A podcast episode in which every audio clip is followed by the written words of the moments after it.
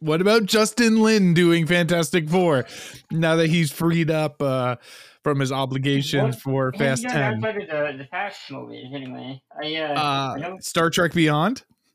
okay. I I like that one kind of visually. I He knows family, which uh, I should I didn't even put it together. I, I don't know why. I've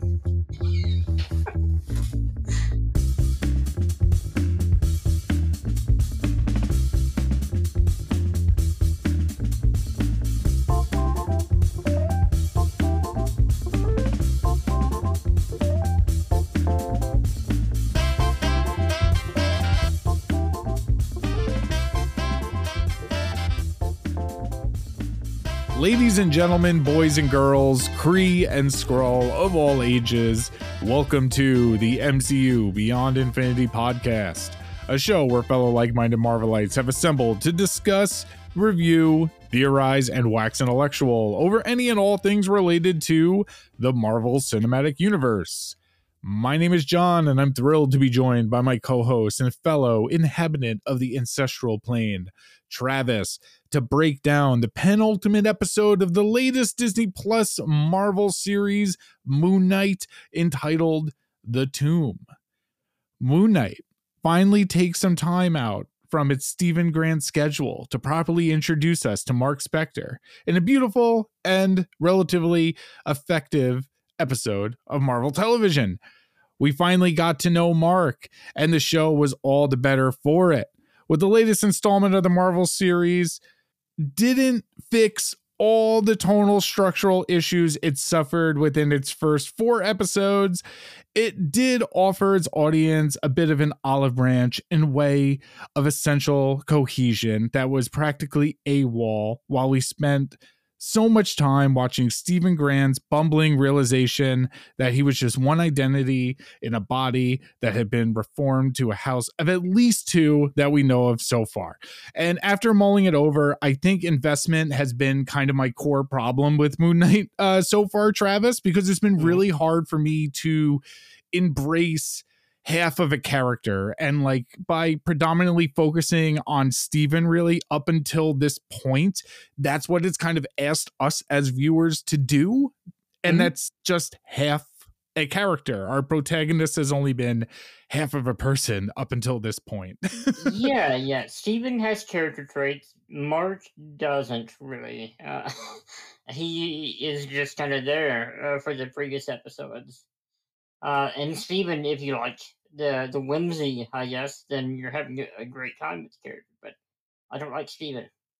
And he's, he's just too goofy for me. I, yeah not only is he like goofy and um and and like bumbling but we know that Steven is only you know kind of a I don't want to call him like a symptom of Mark's dissociative identity disorder but we know that he's not a full story. You know what I mean? They're not a full character until there's both of them and we have only seen one primarily through this entire thing. Like even the brief glimpses of mark that we've seen haven't lasted for more than like five or ten minutes and we've joked in Mhm. like the previous episodes how whenever mark is talking it's just like the vaguest kind of quickest kind of Mhm. one liners and nothing more than that. He hasn't like developed as a character. And like while Mark doesn't necessarily get any characteristics or Mhm. anything this week. Um, he does have a wounded backstory, which then enhances uh Steven's wounded backstory. So Mhm. now at least I feel like there is something fully formed and like a bit more Yeah, yeah. cohesion, you know? Yes, yes. I uh I think you're on the uh the right track there. we get introduced to um Mark's like you know early life and actually like his brother who we find out you know his death has been the trauma that's kind of escalated this uh like Mhm. journey through mental illness and dissociative identity disorder for Mark Spector. I think we Um, should probably go ahead and say spoilers for Hereditary at this point. if you haven't seen Hereditary, it's gonna get spoiled this episode for you. Do you think Kevin Feige's biggest mistake with Moon Knight was getting the wrong A24 indie hipster directors? yeah, yeah. Yeah, he should have gone Ari Aster when he hired uh, Benson and Moorhead. Like he, you know, he got the wrong guys because Ari Aster turned it down. You know. Yeah, yeah. That that's hilarious. Yeah, I I could definitely see that now. I I didn't know what that would look like, but now I kind of do. we know um Ari Aster's good good friend Robert Eggers uh utilized his pull apparently that Marvel wanted him for some Norse kind of mythical stuff and he used that to get focus features to give him 90 million dollars to make his hallucinogenic uh, Viking epic about toxic masculinity and witches and all sorts of nonsense that was mm-hmm. the Northman, which uh, is a beautiful little movie. Um, highly recommended for sure. H- highly recommended. We discussed it a lot last week at length. I feel bad that we I talked about it so much because you hadn't seen it. Now you have. I'm excited. I get it. I get it. I was so excited. I was so amped up after seeing it. Um, I took an extra scoop of pre workout that day after knowing like what Peter Sarsgaard looked like yeah, as a yeah. specimen, you know. Um, where hereditary the um the the mother like goes insane. I I, I do want to mention so Randall is Mark's uh brother in the comic books mm-hmm. uh, who does grow up eventually to become a character who goes by the name of the hatchet man mm-hmm. also known as Shadow Knight. uh, I have never read any appearances with the Hatchet Man or Shadow Knight, but I think um, I don't know killing him off too soon was was a bummer because I, I would have liked to have seen whatever the hell that is in life. Unless they're doing like multiple layers of bullshit, and he's actually alive, and they just don't get along. So yeah, yeah. The the character it was actually him that was being mean to Mark, and yeah, yeah, yeah. And and this this episode, I mean, before we start talking about it, it does kind of beg the question of how long has Khonshu kind of been grooming Mark Spector? You know yes. what I mean? Um like making mark spector again like doesn't really have many characteristics but now not only does he have this like tragic backstory but he also has this like long journey of being tortured by these mystical entities you know because mm-hmm. they, there's a sequence where the the brother dies here and we see you know the bones of Khonshu basically outside yeah, of the cave it reminded me of a telephone pole in in hereditary are there evil witches placing uh, Khonshu symbols all over the place, uh, getting this child ready to die. Pretty much. Is there a cult of Khonshu the way there was a cult of Paimon, King Paimon in um and will Moon Knight end with Oscar Isaac naked in a treehouse with a bunch of old naked people uh giving him a Khonshu crown and it just ends with like a, a kind of like weird ethereal kind of mm. um music playing. Yeah, yeah. Oh, yeah, yeah. uh one can hope. Uh a good time yeah. to invest in piano wire, I guess. um again the how long has he been groomed by Khonshu mm-hmm. concept is really fucking cool. The idea that, you know, the, we see the Moon Knight origin, you know, the Moon Knight number yeah, one, the, the Bushman. A, a pretty faithful adaptation of that here. Uh, granted, we don't see Bushman at all, but they can save that casting for later. Yeah, they said his name, which got comic book fans giddy for a moment. Everyone mm-hmm. got there a little like, "Oh, they said the thing." And um, I wrote that in my notes. That's how you pronounce that. And Bushman. I was right. Yep. Yep. Yeah. I'm gonna ignore it, and I'm gonna keep calling him Bushman. Um, yeah, like a Mega Man villain. Yes. Like a Mega Man villain. Exactly. Bushman X. Um, yes. Yes.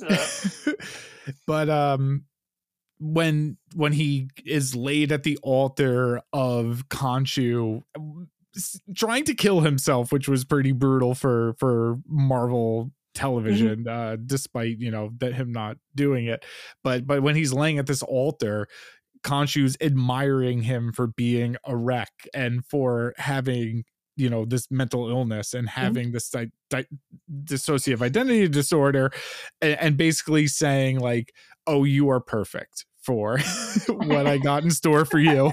You know what i mean? Yeah, yeah. Uh-huh. like i've been Well, watching you for a long time. a lot that you would stumble, uh, yeah, in all the gin joints and all the yeah. exactly. This is chinatown jake lockley. Um yeah it, it, it that that is an interesting thing that i do like and the comics have toyed with that also you know and um again like the original moon knight comics had um, essentially the characters of jake and and and Steven Grant being more alter egos before exploring the dissociative identity disorder thing later in like the late 90s and then Yeah, you know it- modern day. Like reading old Moon Knight is very strange and kind of awkward because of them just being alter egos, and it's very strange. And if you're not already familiar with the character, it's a lot to keep track of, I guess. Like, Yeah. Which one is rich and which one's the taxi driver, and it's just a lot of work that just putting into it. Uh, you know about Bruce Wayne's like alter alter ego where he goes out on the town as Matches Malone. yes, Have you ever? yes. Uh, yes, And then he pops up in the animated series, if I remember right. He does, and and he's like uh you know a fast talking gangster like who leans back with like a match as like a toothpick kind of thing that he Mhm. lights on his stubbly beard. Uh, it's very funny, and that's what like old Moon Knight is. You know that's Yeah. that's what old Moon Knight was like in the eighties, the Doug Moench kind of stuff. Um, and then they developed the whole concept of dissociative identity disorder. I think Bendis was the first one to go very, very hard. I'm probably wrong. Sound off in the comments, please, on how wrong I am. Please, I deserve it. Um, but um, recently, you know, we found out that in the comics, the dissociative identity disorder was something that he created as a youth. You know, not created Mhm. as a youth, but something that that started and, and really like, you know, started getting bad due to some childhood trauma. You know what I mean? It wasn't just something he developed that Khonshu gave him. You know what I mean?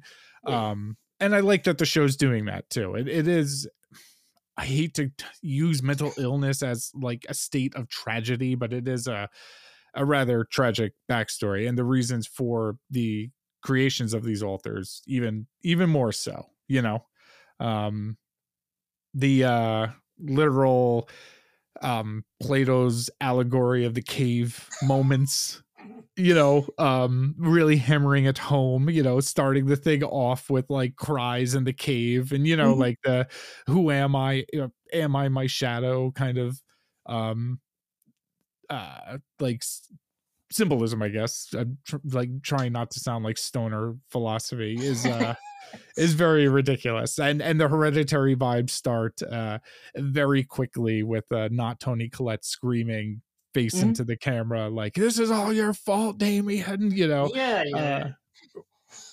uh, I I know it's Disney, and I'm my expectations are unrealistic and unreasonable. I don't.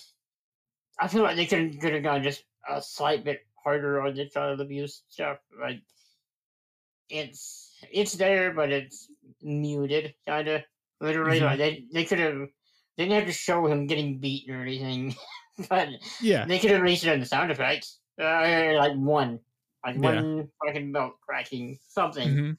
or Uh, pan back and had like shadow puppets Yeah, of yeah. it uh, like a whipping you know what i mean and you just hear the crying or something Mhm. uh they definitely pick a belt up on this Disney show though, and it's like, "Come here, I'll show you for not cleaning your room and killing your brother." Yeah, yeah. Uh, it is rather ridiculous for a, a television show that you know starts off with a talking hippopotamus lady. yeah, I want to say the mob scream morphs into uh, our hippo lady scream. Uh, hmm Um, Hippo Lady CGI looks like good, like really good. Like we Yeah, yeah. noted how good it looked last week, but uh there there's some things I kind of noticed more this week where they have um cameras in the corners at hospital. I hospitals. was I was going to mention the like the mirrored surface in behind the hippo. It I'm sure that was a massive pain in the ass to and not only do a CGI creation, but then also do a story uh, like a funhouse mirror CGI yep. creation of it. That's a nightmare, and I'm glad that they went to that much effort. They didn't have to. they didn't. I, you, you, didn't have to appease just Travis and I. Yes, yeah, the only people that are going to care that that is a huge pain in the ass. I'm sure Corridor Crew will mention it eventually, but I, am sure they will mention it eventually. I, uh, I like that your twitches. She does also. Mm-hmm. Uh, like uh, that's something you see with your Hippo in the wild. Yeah. So it's yeah and and like this uh throat clear kind of mm-hmm. noise too that that it makes like it does do hippopotamus mannerisms and the details and like the pores and like the tiny yes. hairs the um, also uh, like or the, the braids rather mm-hmm. yeah it looks fucking awesome um so Mark Spector finds himself in Arthur Harrow's office. Harrow's now like the uh, psychiatrist who sees this um, Putnam Psychiatric Hospital. You know, he's like the mm-hmm. head the head honcho over there, and Harrow keeps trying to convince Spector that his superhero alter ego is a figment of his imagination, um, created to shelter from all these traumatic memories that he's trying to get out of him and you know mm-hmm. that's kind of the kind of like wraparound story to this uh kind of frantic split personality episode is like we keep going into Harrow's office and being like go deeper Mark go deeper you know yeah there's um a weird time thing going on where uh Mark's injuries vary depending on where you're at in the episode. There's also one bit where a hero wipes his face off, uh, as if he had just been like wiping moisture off of his face or something. And there's one point where he gets splashed, but it's not at that point. I don't know if they're messing with the way the sequence of things, uh, but or if they intentionally so. uh, filmed it out of mm-hmm. continuity. They they Maybe. intentionally edited it wrong. Some ADR stuff, yeah. That yeah. that is possible. Uh, but no, I don't I think the injury stuff is intentional. But yeah, the, the other things maybe not so. Uh, well the first time he starts, he's got a like boxer bandage over yes. his face, right? That's the very 1st mm-hmm. mark that we see. He also has a different accent. Yeah. Uh, I thankfully you're seeing bits of Drake throughout the episode. Not there's no uh clear shift from one to the next, but I do think we're seeing it. It's just a, bit more subtle. And he at, at this point in the episode, he seems like really confused whenever Mm-hmm. Ethan Hawke calls him Mark. Like he doesn't he's like muttering like Mark, Mark. Like and and he's using like a completely different silly voice than yeah, we've heard him use. A, uh, not even a race stereotype, just like a New York cab driver. Uh, what mm-hmm. I as an Arkansan would think those sound like. yes, yes. yes, yes. They're uh, mostly Indian, my friend. Yeah, but, yeah. Uh, well, that's the the other one. Like if it's on the occasion where you get like a normal, well, not a normal, but a non-Indian cab driver. This is what they sound like. Yeah, this is what they sound like. We used to have uh before um before like Uber and Lyft, uh, when we mm-hmm. used to have to like call taxis around here, there was this like terrible company called Lindy's that like is basically out of business now because of Uber. And they would always send the most stereotypical like 80s New York cab oh, driver yeah. to come pick you up. Yeah, imagine the uh the the cap and the, the cigar and all. usually like just like a wife beater and a bunch of like 7-Eleven cups all over mm his like front seat and then he's just talking to you and smoking cigarettes the entire time saying inappropriate things. you know what I mean? Like and he's uh, about 20 minutes late to get you and totally sucks. So, uh, yeah, we used to have like an army of those guys who uh pillaged us of our money before Uber was a thing back in the day. um, I had said at the end of I think like episode two, there was like a sequence where they first made it to Egypt and you know Oscar Isaac shown like all sweaty with no shirt on, like drinking a bottle of whiskey. Yeah. That that was Jake Lockley, you know. Um, and I Mhm. Incorrectly predicted that episodes three and four were going to be all Jake, and then the final two episodes are going to be too, all Mark. Yeah, it Yeah. would have made sense. Instead, we just it's just been the the Steve and Mark show. Yeah, Uh, it's because they didn't hire us, Travis. yeah, yeah. It's did they not watch uh, the Haunting of Hill House? That's how you do it. You give each character their own episode. hmm Everyone gets their own little mini arc, culminating in the big wraparound Yes, arc. yes. That's how it works on a Mike Flanagan Netflix show, Mr. Kevin Feige. Um, You also hide ghosts in the background. That's that's what you do. That's what Yes. you do. yes, just like Ari Aster does in uh, his films. He hides like um. Apparently, in Midsommar, you could see like the parents in some trees. Have you seen this? Yes, yes, I have. I didn't see it. Remember, I was watching it like later on. I yeah, yeah. Yeah, I uh, admire the detail, and mister Mhm. Kevin Feige, you could take notes. Um, but but again, like I I had said that I thought that that was Jake Lockley, and it was them introducing us to Jake Lockley. Because why would Mark Spector be getting wasted when he's this like I have to be on my game at all times because Yes. I'm the right fist of Khonshu Ninja Man? Um, be getting wasted like that. We just like never see him in that hotel room again. Mhm. Uh, we see him drinking again this episode, but it, it maybe that's Jake. Right? yeah, Who maybe. knows?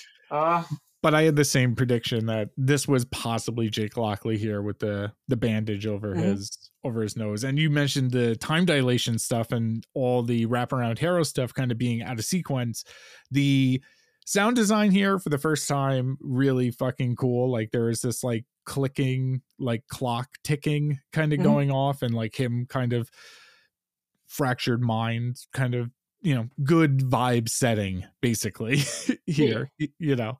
Um so then we flash back to Steven and Mark in the hallway with Taweret well, there's actually an important mention of something called an organizing principle, and it's the description for it is similar to the description of the afterlife, where uh, it's like if you have a, a trauma, you'll uh, imagine a place pretty much, and it'll be dependent on you specifically. and okay uh, yeah, yeah, and that's kind of why he sees an, an asylum, I guess. Uh, and they describe the afterlife the same way, kind of later on, but mm-hmm there's also uh, a shift into uh, what I assume is the Drake persona, where he's like silly and violent.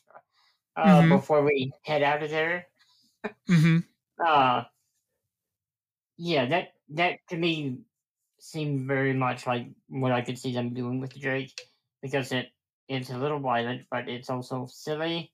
I I would have just gone for the violence if it was me, but yeah yeah but it's Marvel, so you have to have. Uh, yeah. but it's also moon knight um it's also not batman um An organizing principle is like a central reference point that allows all other objects to be located, often used in conceptual framework, like Mhm. um, turning your afterlife or tying everything together within one reference point. You know what I mean? Like that makes sense. It's similar to the afterlife, right? Well, the way, yeah, the way they describe they describe it in this episode later on, uh, where there's more than one. I guess they're unique to the individual to a degree. The um, Taweret is that how you pronounce it? Taweret, I'm not going to attempt it. the hippopotamus lady. Yes, the hippo lady. Uh, she gives a description, like a hear ye, hear ye description to Mark and Steven, um, kind of explaining that Mark Spector is dead and he's in the afterlife in a world called the Duat. Am I saying that correctly? I believe so. Yes. Okay. All this stuff, um, obviously of Egyptian myth. Do you know how much of this, like, having just seen a Robert Eggers movie, do you know how much of this is historically accurate and should I go to YouTube to consult it? I I know it's very little. Uh, like I said, Greek mythology. I, I would Yeah. maybe go to tell you a bit more. Mhm. Egyptian mythology way cooler, but I know less.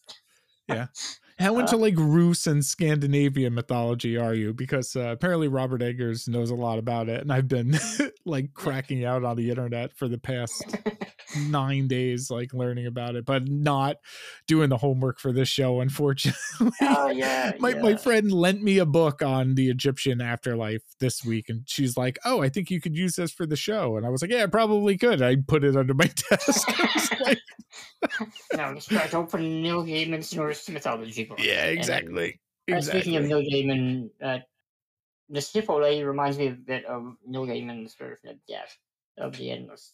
Just a little bit. Just granted, this isn't uh, that unique of a depiction of death at this point. I, I don't think. I'm sure uh, lots of people have depicted death as a more carefree, uh, friendly individual. I guess. hmm But the um the depiction of the afterlife here, um, she mentions how there's several different Yes. afterlives. And she mentions um, the ancestral plane specifically of yes. the Wakandan's afterlife. I guess. Mhm. The idea that like these afterlives can take different shapes for the different individual depending on like whatever path you are on or whatever it is, Mm-hmm. Yeah, yeah, similar I to the ancestral plane. it might depend on what you personally believe. That's the afterlife you get. It Mhm. is you get nothing. Then do not pass go. You, We have to just Uh, you and I are just rotting in like an emptiness of nothing at the end of the day. We're just, it's don't just like hang black. out with space gods, anything. It's just yeah. Uh, but the actual depiction of the afterlife in Black Panther with the ancestral plane was like glowy purple sky oh yeah, and then like regional environment kind of swooshing past you like that Mhm. was Africa and this one is uh glowy purple sky and then like regional Egypt like stereotypical Egypt and like dunes like you're flying through Tatooine Mhm. kind of yeah, Um, yeah, yeah. Very similar very Arrive at similar. a place and they have purple skies. You have probably erred in some way recently, and it has caused your demise. Um, uh, do you think that the Soul Stone like water pond was one of these potential afterlives? Oh God, that is a good question. It purple? Was it though? It was orange. purple. It was like an orange glow that dissipated, and then they were on like a purple planet Ah, in yeah, like a yeah. pond, and they like don't know how you get there, but like you walk up to Mhm. like baby Gamora and say like sorry, or Natasha and say sorry, yeah. my bad, sorry, I won. Um,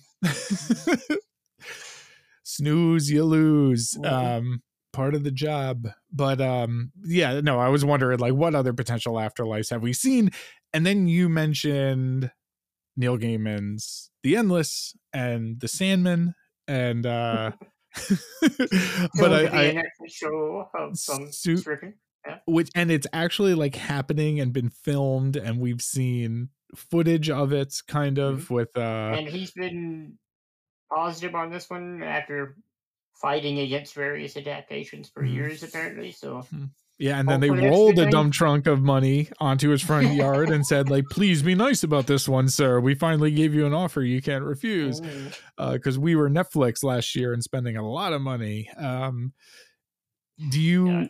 have faith in the the Netflix Sandman? That's a comic book near and dear to my heart that I love so so very much. I think is very very special, and uh, I am so skeptical about a Netflix Sandman show. yeah, I uh, I don't know. I just I can't fathom how you would do that show and have it without an endless supply of money and just Mm-hmm. the imaginative aspects of it are so much dream stuff. I mean, it's literally, uh, yeah, Yeah. It's so I can see certain non-literal. but Yeah. like, like I like the serial killer convention arc and everything, but I wouldn't want it. I wouldn't want the series to just be the more grounded stuff like that. I like the weird. yeah, yeah, I like the strange stuff too, and I like the the stuff of Sandman that gets more surreal and kind of like intangible. You know what I mean? Like there there is like a very painterly strange quality to it that is very hard to visualize on any other medium other than like the thing that you're Mhm. looking at right in front of you. like I don't know how you would visualize that without an endless supply of money and then an endless supply of creativity behind the camera, like doing it for the correct intentions. And I can't see yeah, those like two a- things lining up. Uh, yeah, I, I want it to be good. I like Charles Dance. I know he's in it. I uh I don't know who else is, but Tywin Lannister's in it, the bad guy from Yeah, yeah, Last Charles Action Dance. Hero. yes. Oh, that's yes. him. yeah, yeah, yeah. We're thinking of the same person. Yes. perfect, yes. perfect. Uh, yeah. When you couldn't get Lance Henriksen back in the day, you got this gentleman. The Alien Three slide. Yes, yes. Uh, exactly. Uh. Um, Lance Henriksen is in um, Sam Raimi's The Quick and the Dead, the western that Mhm. I was telling you I watched earlier on this week, and uh, then I rewatched it with commentary on to kind of get prepped for Sam Raimi. How excited I am that Multiverse of Madness is coming out next week, and that he's actually making a fucking movie. Like I'm like beaming over it. I'm watching Sam Raimi commentary from 1994 flop starring Yeah. Sharon Stone and the great Lance Henriksen who on the commentary um Lance Henriksen plays this like gunslinger that this town hires to kill Gene Hackman. You know Mhm. what I mean? Because they hate Gene Hackman so much. And uh, he's got the craziest mustache and mullet and like leather outfit that you've ever seen. And he does this thing where he rides standing on a horse into a town does a backflip off the horse and like does a split under the horse and then like shoots a card out of somebody's hand Mhm. and carries around a uh, packet of cards and has an ace for every man he's killed and he's just got like 52 of these things and he's like flickering them around but uh apparently lance henriksen learned how to do that backflip off the horse and like Oh. showed up to set one day dressed like this and like went up to the director and was like hey i just want to tell you i learned this thing I want to show it to you, and then like does the backflip, and Sam Raimi's instantly like, "It's in the movie," like you know what I mean? Like we're gonna do it. I'm gonna throw the camera at you really fast, and I just love the idea of like a really bored Lance Henriksen in like 1993, like learning backflips off a horse somewhere and like uh in the valley. You know, it's I'm trying to think. Has he had a drug problem at any point in? I I don't know him as like a famous drug guy, but that seems like a famous drug activity. Learning to backflip off of horses. So, and, it seems like just like a crazy hobby to have you know what i Yes, mean like yes. like the crazy thing that that you know you could do like if you chose to do anything like that's what you chose to do and like showed up to work one day and was like look what i can do like i could backflip off a horse i'm fucking lance henriksen i was the third I was build in Pumpkinhead, alien yes. 3 yeah i was in pumpkinhead i was in near dark the Yeah. uh awesome vampire the, movie one of the better uh, 80s vampire flicks. Yeah. directed by the Kathryn great Bigelow. Kathryn Bigelow, Yes. the great Kathryn Bigelow, who was married to Jimmy C at the time. Um, and they were passing off uh, Lance Henriksen getting each other sloppy seconds between the Terminator and that, and then and then the Abyss with Lance Henriksen. Yeah. One thing I loathe every single day, and it's fucked up that like once a day I think of this. Um, I think about how I don't own the Abyss on Blu-ray, and they've like never made a Blu-ray for it.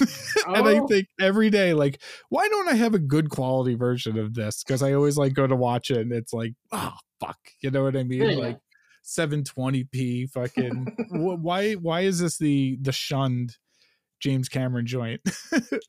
it's got a blue people turning like water turning into faces and Yes, like yes. that. I I haven't seen the movie. I know that shot though. Uh, yeah, yeah, it's very yeah. cool. Um, when we covered Falcon and the Winter Soldier, one thing both you and I really, really were fans of was uh what we call boat stuff, which was Yes. um you know our our beloved heroes palling around off duty on boats. Uh Mark Spector and Steven Grant find themselves on a giant dusty Egyptian boat um We where actually saw a version of this boat in an aquarium in episode one. in an aquarium Yes, it's one of the things that was in uh with his goldfish. It was one Oh, of the Gus the goldfish. yeah, yeah. It was one of the little trinkets or whatever. Hmm. Mhm. Maybe um that's a Easter egg that Gus the Goldfish is going to be a pet Avenger someday. During this sequence, the hippo lady says a I- bunch I'm of sorry, uh, I- mumbo cut you off. jumbo. just for a second Okay. it, it was just uh, mulling over there, and I'm just imagining the Goldfish coming back with a uh, bionic arm, where he's just the, the Winter Soldier equivalent of the Pet Avengers. and just he's What been missing. He went missing in Moon Knight, and yes, he was being frozen by the Russians. or he we find out later on that ant-man shrinks kang the conqueror's spaceship that looks Mhm. like an egyptian artifact down to a miniature size and he gets lost to time and eventually sold in a you know a, a, pet a- a store, pet, yeah. pet store and put into this tank for this connoisseur of uh, random egyptian shit and then like kang figures out how to get out and gus swims inside of it at the same time you know what i mean and like starts time traveling with kang for a bit you know Yeah, yeah. And we and we see gus the goldfish finally return i mean he makes a brief appearance in this episode he does. He does, Mhm. and it's just a bit weird. I I don't know if they're going to give us a satisfying answer for why he's seeing so much stuff that he encounters later in life or any of that. Like, we'll get to it. We'll get to yeah it. yeah Uh, part of me thinks with that stuff it's kind of just the writers like throwing things in because they know we're looking for it sometimes you know what i mean yeah, yeah. I don't.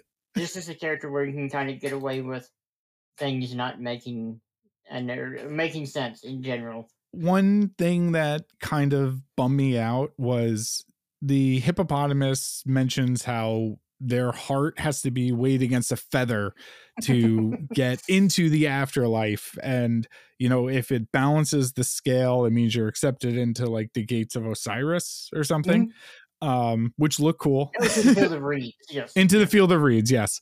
Um and then the hippopotamus goes up to both of them and punches them in the chest and yeah, was she doesn't like, do the uh, no theater to it, none at all. It's no, No. Kalima, Kalima, No. and yeah, they don't burst into flames. It's uh, they're also white. I don't know if that's part of the mythology or or not, but uh, I don't know if they just weren't allowed to show actual hearts being pulled out.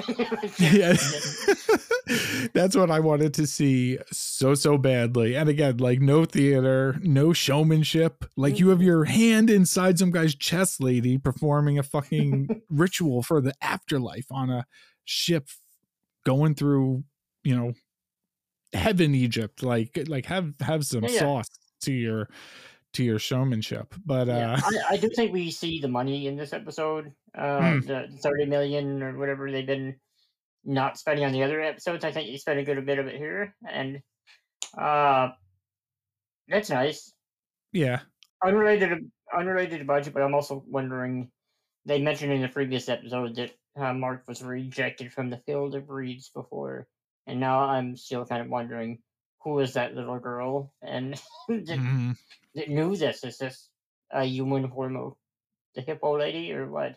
or Mephisto is the Yeah. is is Yeah. the obvious one, or Master Pandemonium. Mm. Or is it no one at all? Yeah, an equally likely scenario, I think. Hmm. Yes, or is it the writers knowing the term "field of reeds" and just throwing it in? Um, yeah. but but right from the first episode, Travis, when that little girl said that to uh, Steven in the museum, Mhm. you have been kind of on the he's dead or going to die. You know, like like you you said that It's one the of the beginning. things that Moon Knight do- does. He dies and then he comes back. And granted, every comic character does it, but they make a big deal out of it with Moon Knight. yeah, uh, but the other, with most other characters, it- they're it happens, but they don't make uh, a point of mentioning how often it happens. Very often, it's mm-hmm. uh, yeah. Yeah, it's a common trope for Mhm. Moon Knight to be kind of dead. Is he or isn't he? Mhm. Uh, was he or wasn't he? You know, that's a very easy thing to do. Um, so they have to weigh the crystal hearts on the, The scale. Yes, yes. Yes, um, which would be very unstable considering that this boat is just going frantically all over the place. Um, Mhm. Mark has the good idea to kill the hippo and steal the boat and figure it out from there, which I was appreciating uh, quite a I bit. I liked that line too. Uh, Uh huh. And then, um, solid plan. yeah, Mark. Uh, if Mark was on the show, the show would be a lot more fun to watch. Um, Mhm. But uh the hippopotamus says that the hearts are not balanced and they have to go figure out why and they go into basically like the memory palace right? Isn't that what sherlock holmes calls it? The memory museum you know? Where uh you know sherlock holmes had like a library with his memories shacked up and um this is basically each room in the mental institution is another like really traumatic thing that's happened to you in in Mhm. your past. We see the bathroom fight sequence from the first episode. We're teased Yeah, that yeah, that yeah, there I was a, a moon knight on a show called moon knight. I was going to criticize it for being just recent memories, but then again, if I had fought a jackal monster and turned back the uh, time or the stars, Mm, that would be probably a big moment in my life. So yeah I, it makes sense that they're in there. I Mhm. um, yeah, yeah. I I do suspect, or rather, I wonder if the the lack of balancing has to do with the incorrect number of parts being on scales. Uh, Jake Lockley still not mentioned. How does he fit into this this memory thing we're going Mhm. through? Uh, the, the memory museum yeah, yeah. it made me miss Khonshu um also for for a little bit um we haven't seen or heard from him in a while so it kind of made me made me miss him um this is where i realized that the penultimate episode of wandavision um spent its entire runtime giving us the quote unquote real history of Wanda Mhm. Maximoff by exploring these little vignettes of her past, and that this show was about to do the exact same thing it did in its other really good quote unquote prestige show. You know, like Mhm. WandaVision kind of like sneaks away with being called like um what I would call prestige TV for lack of better words. You know Mhm. what I mean? People kind of critically adored that one more. And it was funny. They're like, yeah, we're going to do the exact same thing here. no, no, no. It's, yes, yeah, it's Uh-huh. fine. It's fine. Yeah. Uh, Two I- Oscar Isaacs makes up for no Kathryn Hahn. I think not. that yeah, yeah, that's not a fair trade. I'm I'm sorry, Oscar, but yeah. hmm Uh, I do wonder uh, him seeing the uh, turning back the stars and uh, the bathroom fight. Does that mean those things actually happened? Uh, with, I guess, right? Uh, If that would mean that everything we're seeing now is actually happening, you yeah, know? yeah, yeah. Do you think we'll have that resolved by the end of the, the season? We have one episode that's supposed to be the shortest in Disney Plus Marvel history. Yeah. There's a lot to be resolved next week. There will barely be any time for a Moon Knight costume, and Yeah.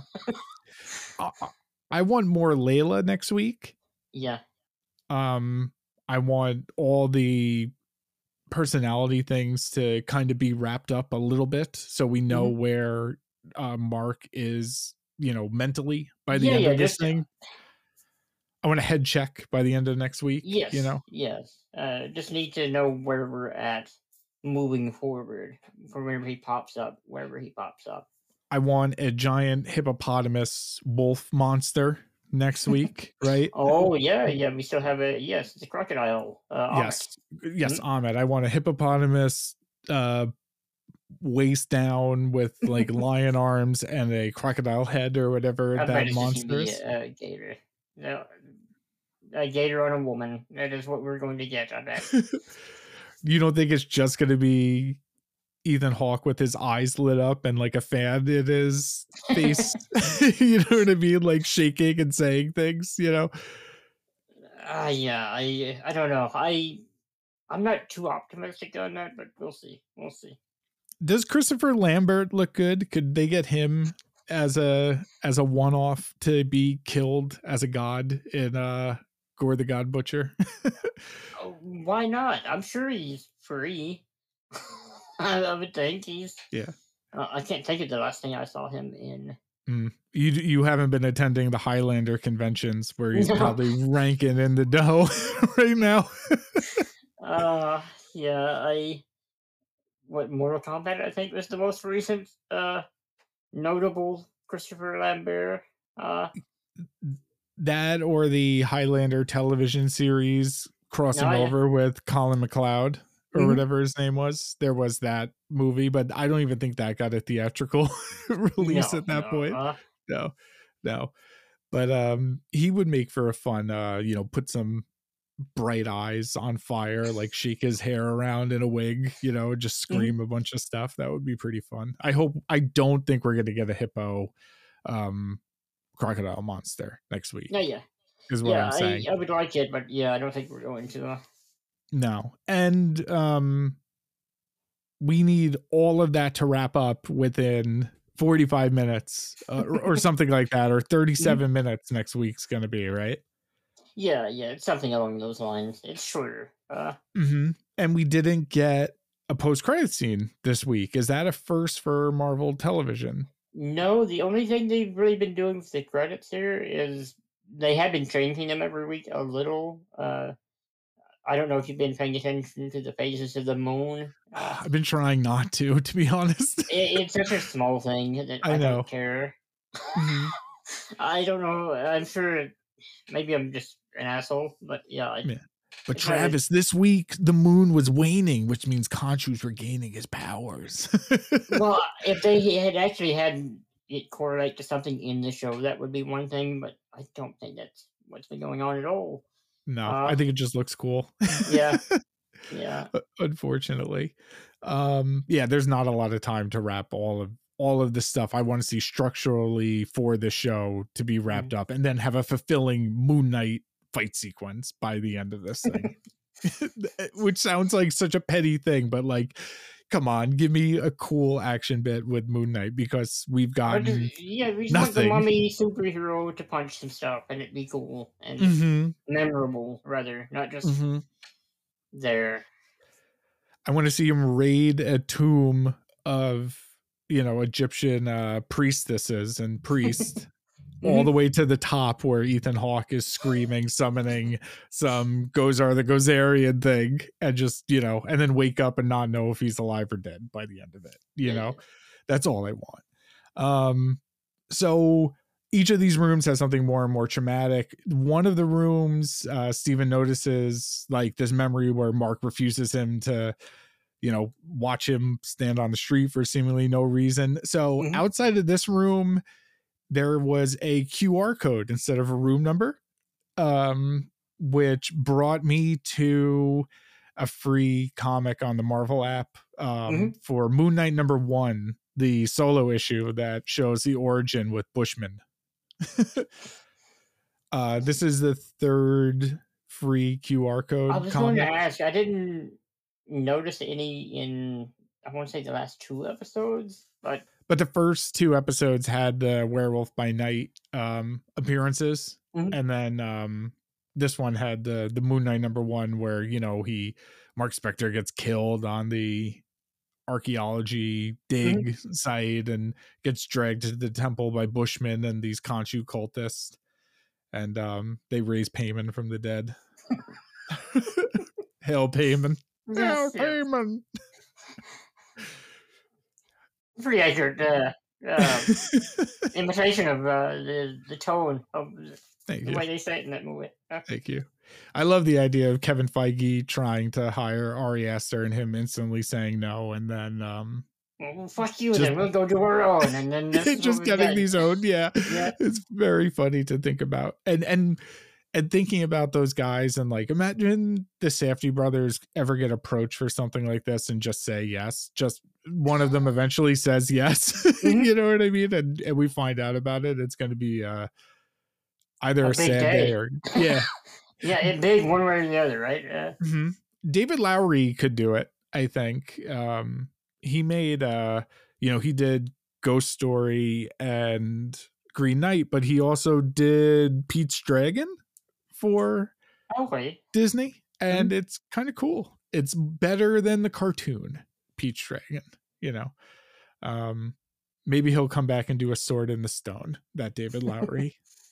so they come across a room full of dead people, um, kind of laid out like um, in like what looks like like a cafeteria Mhm. you know like with like like half eaten dusty pudding packets and stuff like it, it's like a like a like a prison cafeteria basically um full of these dead people that mark spector says that he had killed in the name of khonshu you know um Khonshu wanted them punished, he says. And mhm.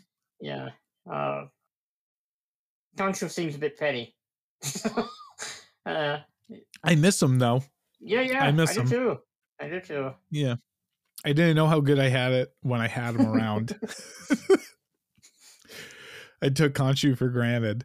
Um, yeah, so he's killed all these guys on Khonshu's orders, and Spector basically starts um, kind of Freudian, you know, curing himself, being like, "The death weighs on me every day. You don't think I know that? I I'm discovering things about myself throughout the course of this episode." And like the scale like starts tilting a little bit in their favor Yeah, um which is like you know the escalating point of this is like let's discover more about you mark um and they hear um like a little mark spector crying and steven grant like chases him down because he he wants the full story and they end up back in time when mark spector was a little kid and like another memory and him living this happy wife with his mom who's not crazy yet and um and his dad who kind of looked like jj abrams and um Uh, I have uh, a different uh, comparison. I have him as uh,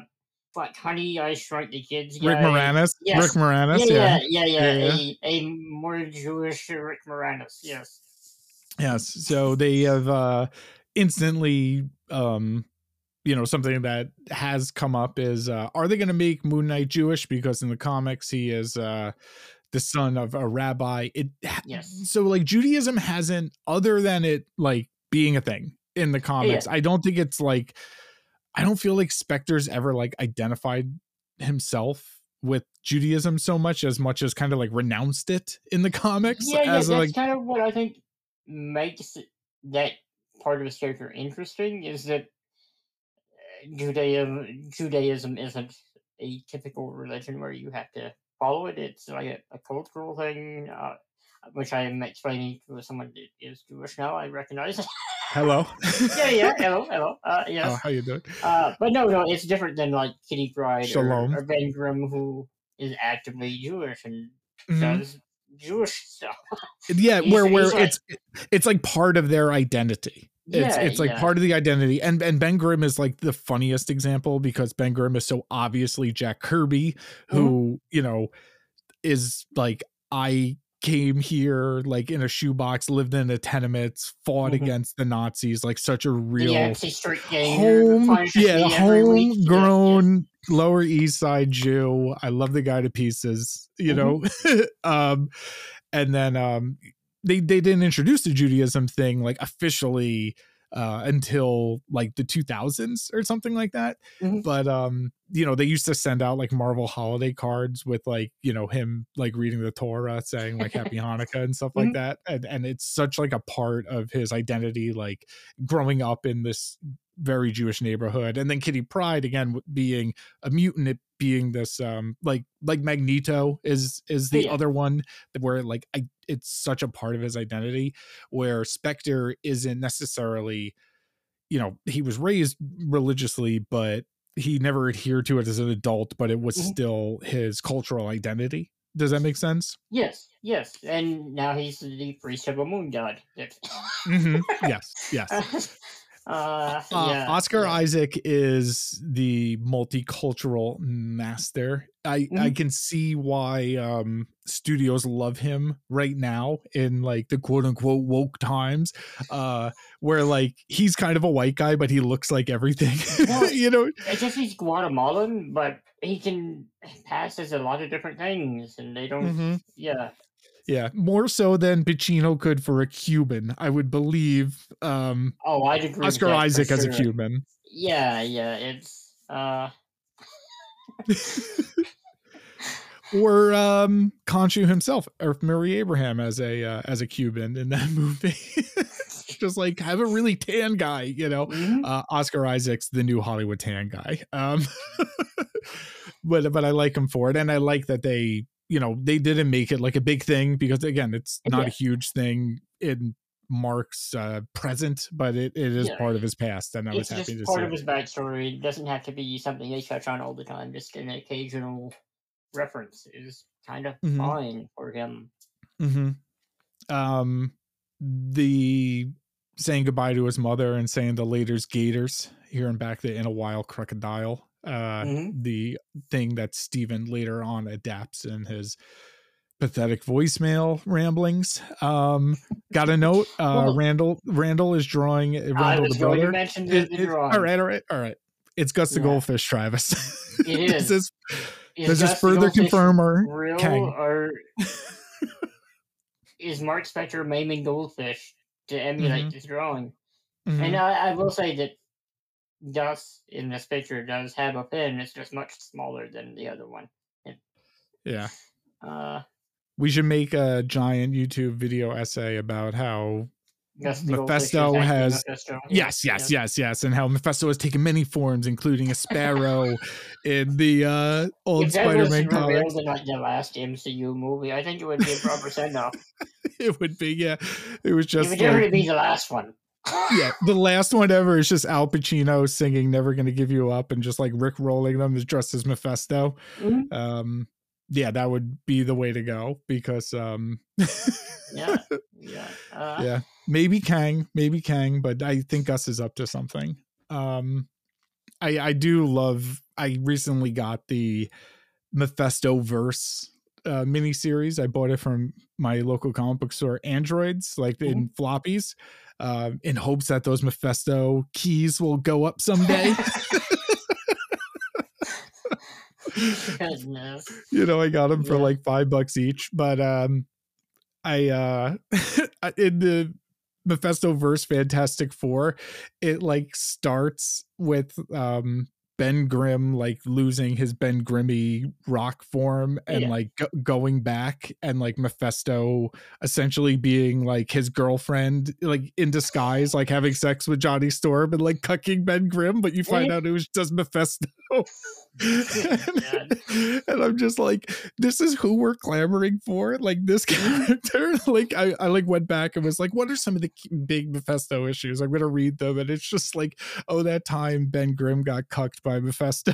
yeah, for it's weird because I am a Silver Surfer fan, and I see Mephisto listed as Silver Surfer's arch enemy, but I don't.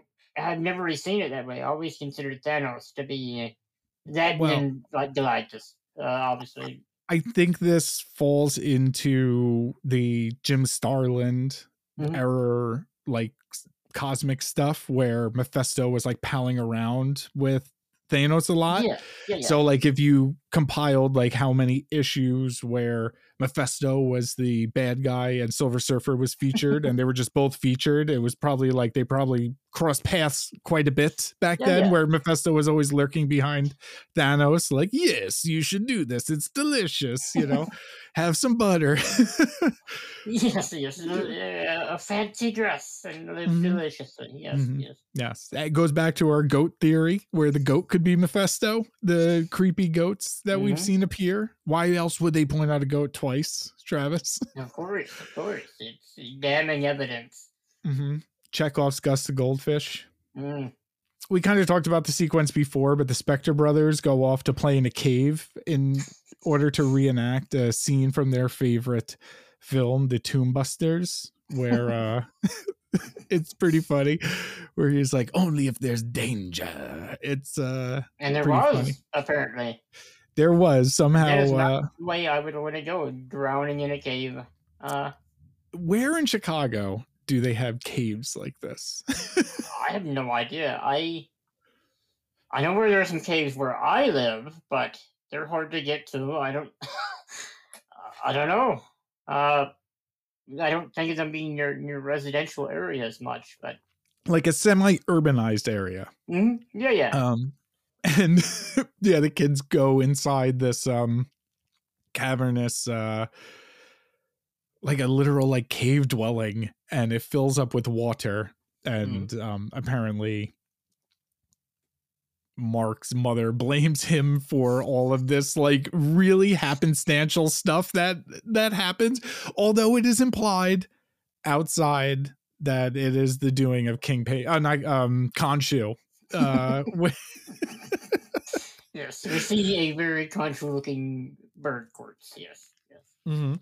Chekhov's bird cor- corpse. Um, but is what's came first, the chicken or the egg? Did Mark Spector see that and think of Khonshu for the rest of his life, or did Khonshu put itself there and, you know, has Khonshu really been there stalking Mark Spector since he was a six-year-old uh, boy? He was he didn't even have his bar mitzvah. He wasn't even a man yet. You know what I mean? No, no. Uh, No. And then we see them sit in Shiva. Um, and it's real sad. Um, and it's just a bunch of old people sitting in a room. Um, one thing I was thinking is like, is this where Steven Grant came from? And you know how like Steven Grant is um like like the way he communicated with Mark in the real world before they became like two actual separate entities was like through mirrors. You know what I mean? So like when you sit Shiva, one of the rules while sitting Shiva and being miserable in the house is to um put like blankets over all the mirrors. You're like not allowed to look at yourself for X amount of time. I forget how long because I'm terrible. Um I'm going you are culturally Jewish, and yes, no. because I don't care. Yeah, yeah. But still, it's like a thing. It's a thing that Oh, you no, walk yeah, into once in a while. Yeah. So maybe he didn't come out and play at this point. You know, Steven Mm-hmm. Grant come out and play because of uh because there were no mirrors available to him at this time to come out. You know what I mean?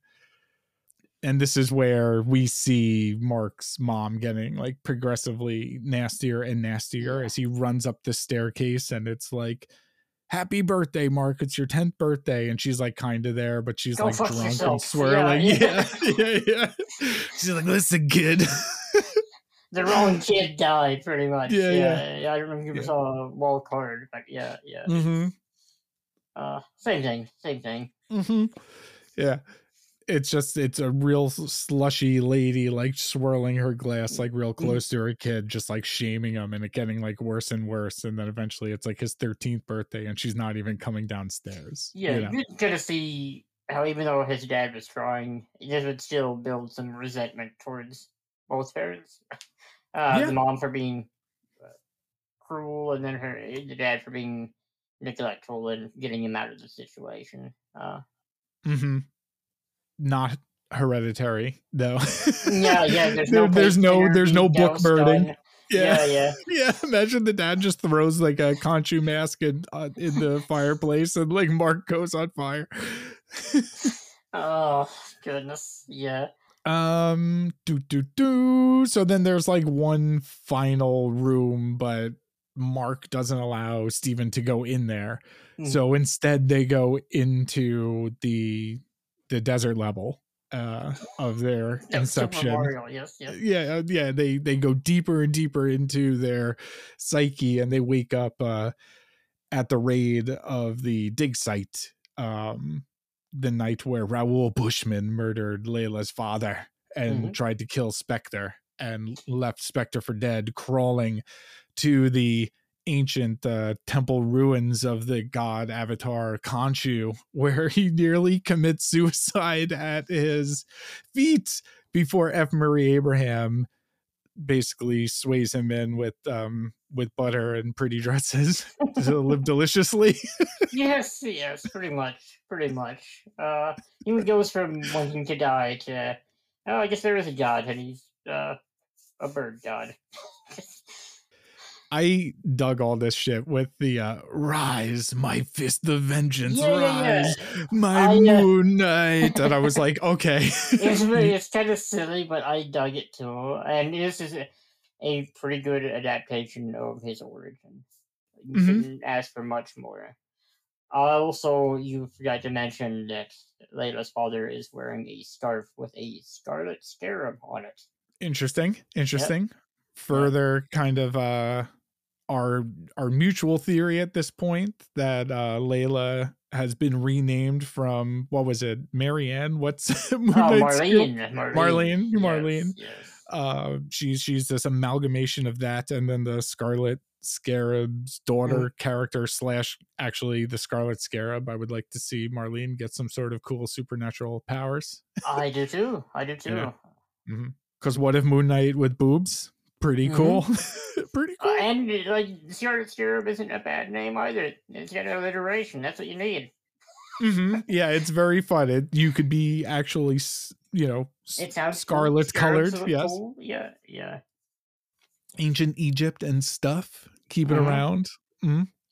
I liked the Arise My Moon Knight and the first Moon Knight suit, like suit up sequence, like the Mhm. best one that we've seen so far on the show. Yeah, yeah. I kind Mhm. of agree there.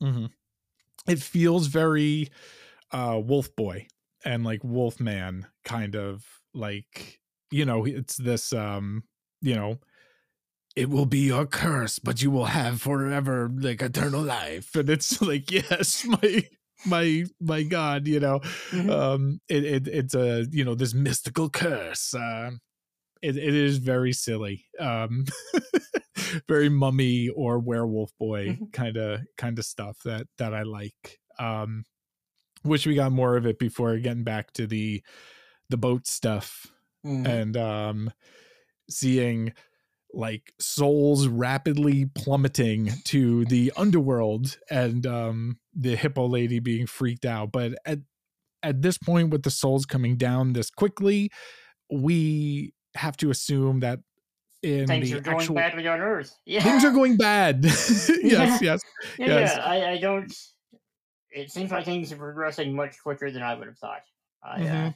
I would like for him to go back and it to be full on the last act of Ghostbusters with um dun, dun, like saving the day playing yeah, yeah. and like just like this like you know you know the ghost tower kind of Mhm. going off and him having to like walk in and like fight this like ghost tower like purple uh, shit in the sky things that we complain about being in the end of uh bad generic comic book movies but like the swirly loop in the sky you know what i mean Tradition. It's fine. It's fine. yeah it's Yeah. fine um this is where um baboons start swarming the deck and stephen grant just points out like baboons and mark's like yes stephen those are baboons uh kind of fun baboons are awesome and every time i see them i remember how awesome they are i uh was gonna rewatch the fly this week with uh jeff Mm. goldblum hmm uh David Cronenberg has like a new horror movie coming out called Crimes of the Future.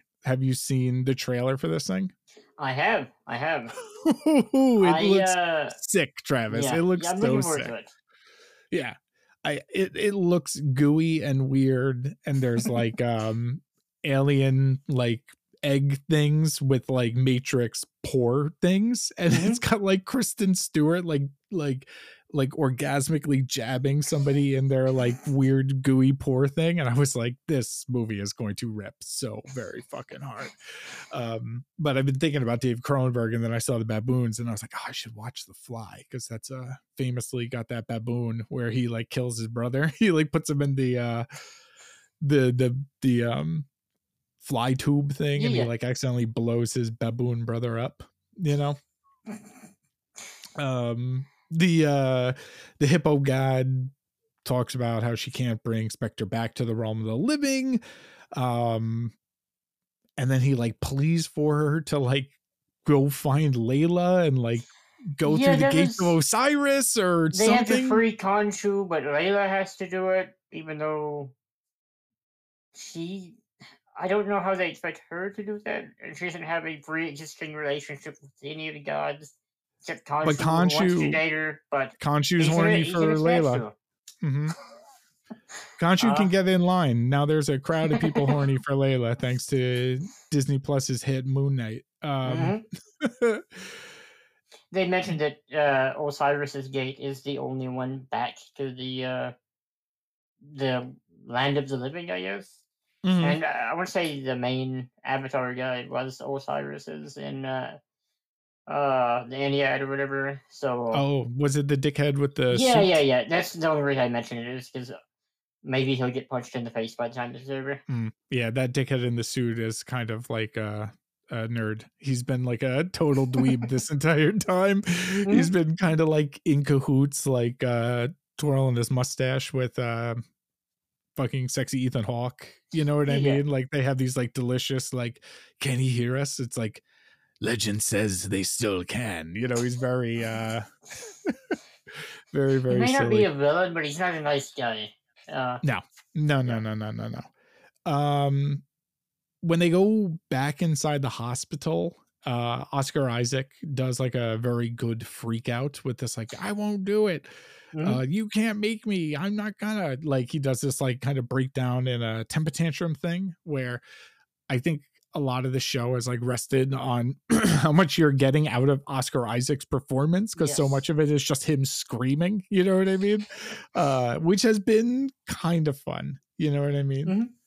Like him, like reawakening in Harrow's office, and um, you know, Harrow basically being like, "Why don't? Why doesn't um."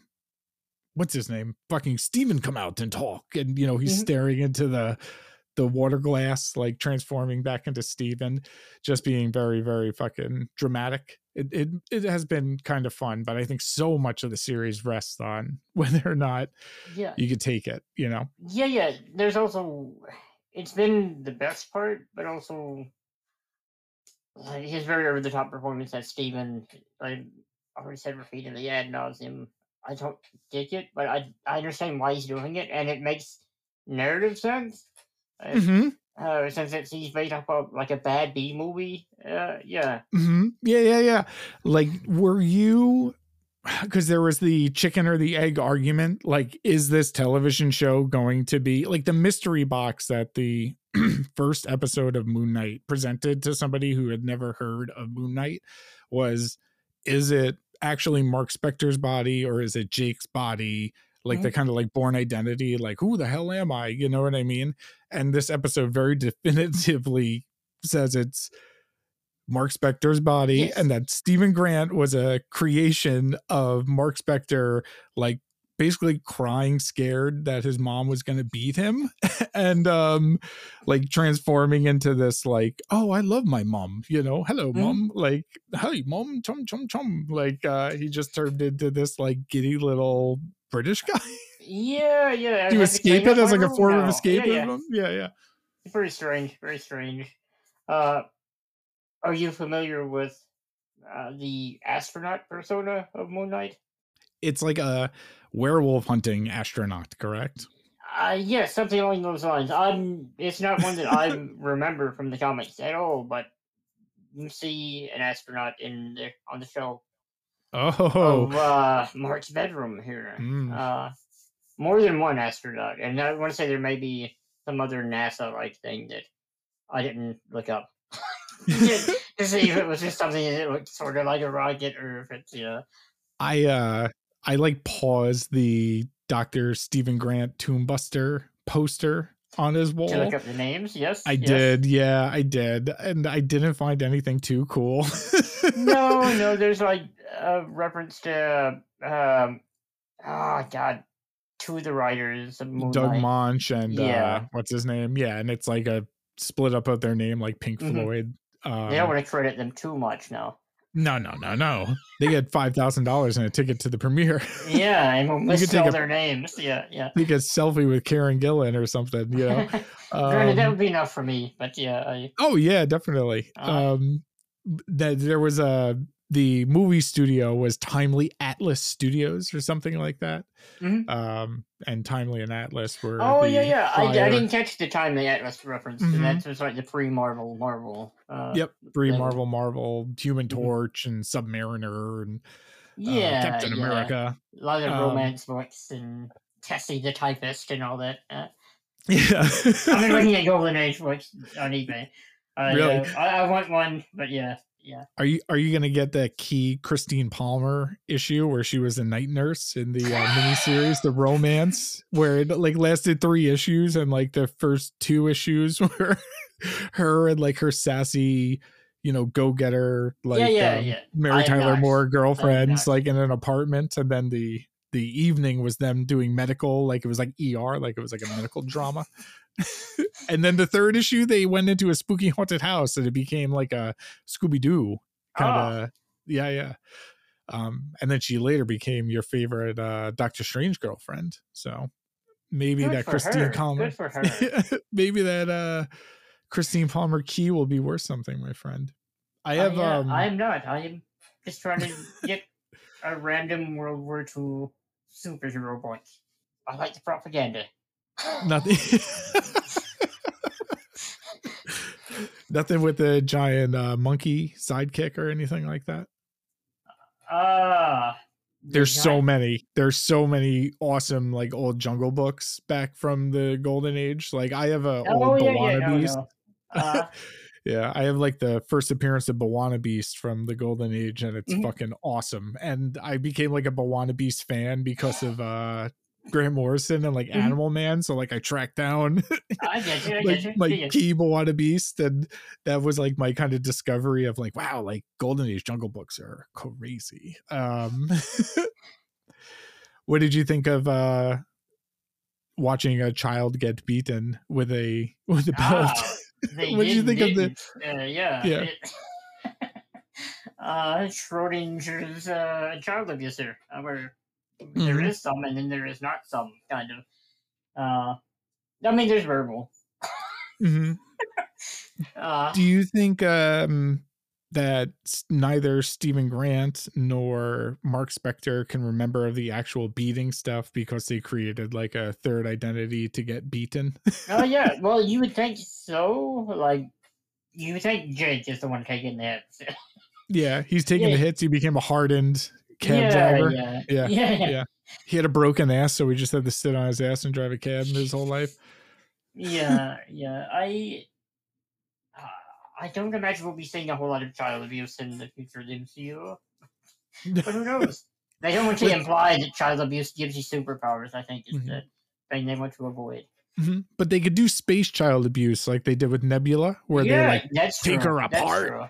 like Yeah. give her robot legs. You know, what if Layla Just gets think about how Scarlet much cooler you Scarab legs? with robot legs. Yeah, yeah, Yeah. just the trade-off. Yeah. This episode ends with Layla going through a purple tunnel and like popping up in the uh fucking Sonyverse and she becomes the uh, Scarlet Spider instead of the Scarlet Scarab, and we were Mhm. both wrong. And that was just Ah. Sony debuting their Scarlet Spider shared They have universe. so many films on their docket between. We'll get to it in the news. yeah, we'll, we'll, we'll, Yeah, we'll get to it. There is some exciting Sonyverse oh, news. Boy, it? I can I could use a little more Venom energy from Moon Knight though. That's where I've kind of been like um I took my Khonshu for granted in the first three episodes where Yeah. I, I was genuinely like kind of giddy every time um Khonshu came on screen. Um they do another sequence where they delve deeper into Mark's psyche and it's um the previous scene where Mark like wasn't able to, you know, like don't open that door, whatever you do, don't open that Mhm. door. And it's just like him on the side of a street, but it was like him outside of his mom Shiva like a couple months prior. And this was kind of the instigating incident, uh, the the instigating incident where um Mark Spector began to kind of lose control of the Steven persona and all this kind of like breakdown started where like he couldn't go into his uh into his mother Shiva. Um, and he was like breaking down, crying, smacking his yarmulke on the ground, and then like cradling it. Yes, I liked the transition uh, into the persona in this bit, even though I don't like the persona, obviously. But Oh, where he Uh, turns into Steven after the crying, just to like stop yeah. crying. I do need to backtrack just a little bit because uh, one of the things that Marvel gets criticized a lot for is stepping on serious moments with comedy. And Hmm. they do that a little bit after the child abuse scene. They, they have him snap out of it and throw a drink in Dr. Harrow's face. And I don't know, it wasn't actually funny, so I don't. Or at least humor is subjective, it's just like horror and everything. but yeah, he also uh, calls um, Dr. Harrow Ned Flanders and makes fun of his mustache. oh, you're right. It was supposed to be funny. It was. He's like, You've got a bit of a stash there, eh, Mm, chap? Mm, lad, yeah, yeah. yes, mum. Can I call my mum, please? call my mum, please. And then, like, Harrow calls his mom, and it's like, Your mom's not there. Um, Not quite how it went, but toast, toast. that's exactly how it went. You it was not. He did not want her to call, or want Harrow to call because, yeah, he was. He knew there wasn't going to be an answer. He had all the excuses for why she wasn't going to answer. Mhm. She asked Bill because I just calling all the time or whatever. oh my god. Remember all the Martha Kent stuff in the Snyderverse and like how weird they- it always was? Yeah, yeah, yeah. Where he tells him, "Hey, maybe you should let the kids drown. maybe your secret identity is worth a bunch of children's lives." Yeah. And then there were like uh sequences in both the um theatrical and Snyder cut where Martha Kent was like talking to Amy Adams and basically saying like, "Well, I've had to pick up four extra shifts at four different diners and you know, the bank wants to take the house, but I'm doing fine. Don't worry about me." and and then one of them she like walked out of the room and like transformed into Harry Lennix. yeah, yeah. It it's uh and like the Snyder version was just like way more dramatic, like in like a creaky, like gothic like room. and then like it just turns into Harry Lennix and like winks at the camera and like walks away. who do you think is the worst parent? Uh Pa Kent or Oh. Moon Knight's parent? Uh, mom specifically, because my my logic in thinking that Pa Kent is worse is that he's likable to the kid, so it, the kid's going to take his terrible advice. And whereas- Pa Kent was inadvertently responsible for a larger death toll in his preaching than Oh, Moon yeah. Knight has been. You know, Moon Knight has killed like you know, we saw a boat stuff. full of sand. Yeah, yeah. We saw a boat full of dusty sand guys. You Mhm. know, we know Moon Knight's kill people. Um, but um Henry Cavill's Superman has killed cities full of people. And uh, that was all at the um, you know, oh, don't worry about them. Just worry about yourself kind of advice that Yeah, uh Pa yeah. Kent kind of gave him. Like, you know, maybe you should just let them die. Like whatever makes you feel good. Like go on a journey about self-discovery. That's more important than like saving the world and like hiding your powers and then using them for good when you really have to and like great truth and power, justice. great responsibility. Dude, think that yeah. doesn't correlate. Uh, there's no no no no. We need all the textbook Randian bullshit that Zack Snyder likes to feed uh his characters and then inadvertently demolish a city you know? And then like Mm. people in the audience like who have seen you know skyscrapers fall uh because you know that stuff happened in real life like on american soil we all sit and think like dang you know? Um but I mean, if they fetishize it, like we'll think, "Wow, what a cool blockbuster!" yeah, like, what a cool thing! Now that we not know what this looks like. But having like 10 9/11s at once on a video, that's that's cool. Mhm. Yeah, that's totally sweet, you know, because we know what like footage, camera footage of that kind of disaster looks and feels like now that our loved ones have actually died. reference uh, Zack point. Snyder. Yeah. It's like uh, George Lucas using like World War II footage of like Mm, uh, mm. fighter pilots and stuff. Yeah, except still in the same lifetime of the Yeah, yeah. person that lived through this tragedy. Yeah. Mhm. The Yeah. 95 year old man who had the heart attack during Force Awakens. like, got the, got the 10 o'clock stare. Yeah, yeah. Uh, Before the coronavirus got the last of our great generation, that's uh that JJ Oh Abrams God. was the demise. Um this episode's kind of dark. yeah, it's dark, man. They sit Shiva a lot. They cover all the windows. It's um it's a dark dark. I had never actually heard that term before. Sing I- I- Shiva? Yeah, yeah. I've um thought it would be funny to write like a um like an Agatha Christie who done it, kind of like a Knives Out, but Mhm. set at sitting Shiva, and then make it like this like Curb Your Enthusiasm, like Super Jew kind of comedy. You know what I Mhm. mean? And it's all about who murdered the person that we're all sitting Shiva for. you know, and it would be like a big who done it. Mhm. Um, but I um I don't know. I feel like it would be kind of disrespectful. so like every time I start writing it, I'm like, is this just cartoon Judaism coming out of me? You Uh, know what I mean? But I think it's uh, I think it's like a very funny idea. Um I had a buddy do a shiva at uh, this restaurant called the Good Steer, his dad. Uh, and it was really badass that they let us do it. And uh, we ate a shitload of food there. It was a very good time. Uh, um, are we back to the boat stuff, Travis? Do they get to the boat and start punching Sandy boys here? yes, that is pretty much the next thing in my notes. That the boat Okay. fight was fine. Yes, boat fight was fine. So the the Kalima sequence does not pay off, and the crystal hearts are not able to balance on the magic Mhm. uh, scale. Um, monsters are falling from the sky, uh, purple stuff. You know, we're at the Yeah, yeah. gates of Osiris. They look kind of good in the CGI. Yeah, yeah, they're not bad. Um, I don't, mhm. I don't mind this depiction of the afterlife. I am Mm. a sucker for that, as I mentioned before we went on there. Uh, Yes. Were we talking about the purple light before? You know, the the the the radiant purple light. I like yeah. the vibe that they set for the afterlife. I just like Um, purple in general. mhm. Uh, and then the the ghost of the fist of Khonshu start like invading the boat as like dusty sandy monsters. And um Mark fights him off for a bit and then gets overpowered. And then Steven like picks up a bat and says a bunch of British cricket stuff. And the audience laughs big big laugh because he's a fan of cricket.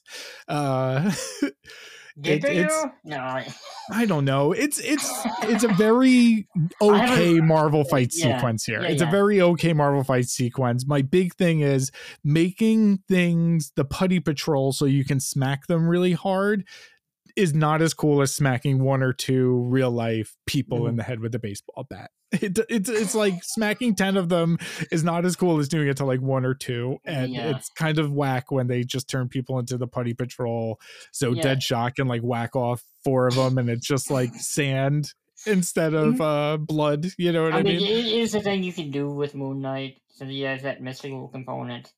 It is not the most exciting thing that you can do with Moon Knight, though. Uh, or visceral or Yeah. visceral yeah, yeah. you know what there's, I There's mean not as much weight to that in general, and it's not a bad fight scene or anything. It's just, it, it's fun.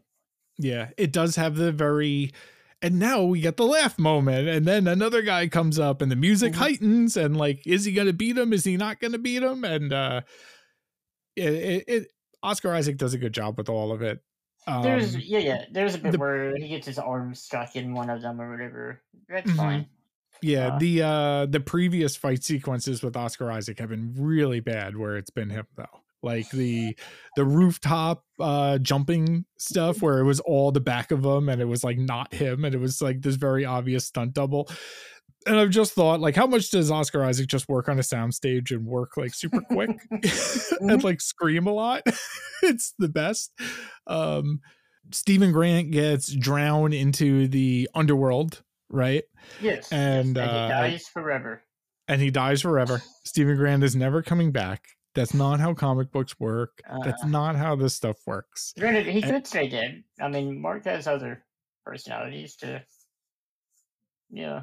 But people But like Steven, so S- he's coming back. Steven Steven guilt trips the fuck out of Mark and he's like, Mark, only you can save me, Mark. Mark, it's only it's all your fault, Mark. And then like you know, he gets died rid of- all over again. mhm. and that's the last time as a man he'll cry and his tear will turn into a mystical crystal. And then years later, Bjork will see him in a little hut in the woods after he pillages a village, Mm-hmm. obviously, as a bear man, and tell him, um, This is the last tear. Remember who you shed it for. And then it turns into a little teardrop, and he goes on a mystical quest of vengeance, hopefully, hopefully, Mm-hmm. um, in Robert Eggers' Moon Knight season two. Where Eggers wants to do something Egyptian and he goes really hard with the mythology. That would yeah, be really yeah, fun. yeah. hmm That would be very fun. Egyptian mythology and Conan. Yes.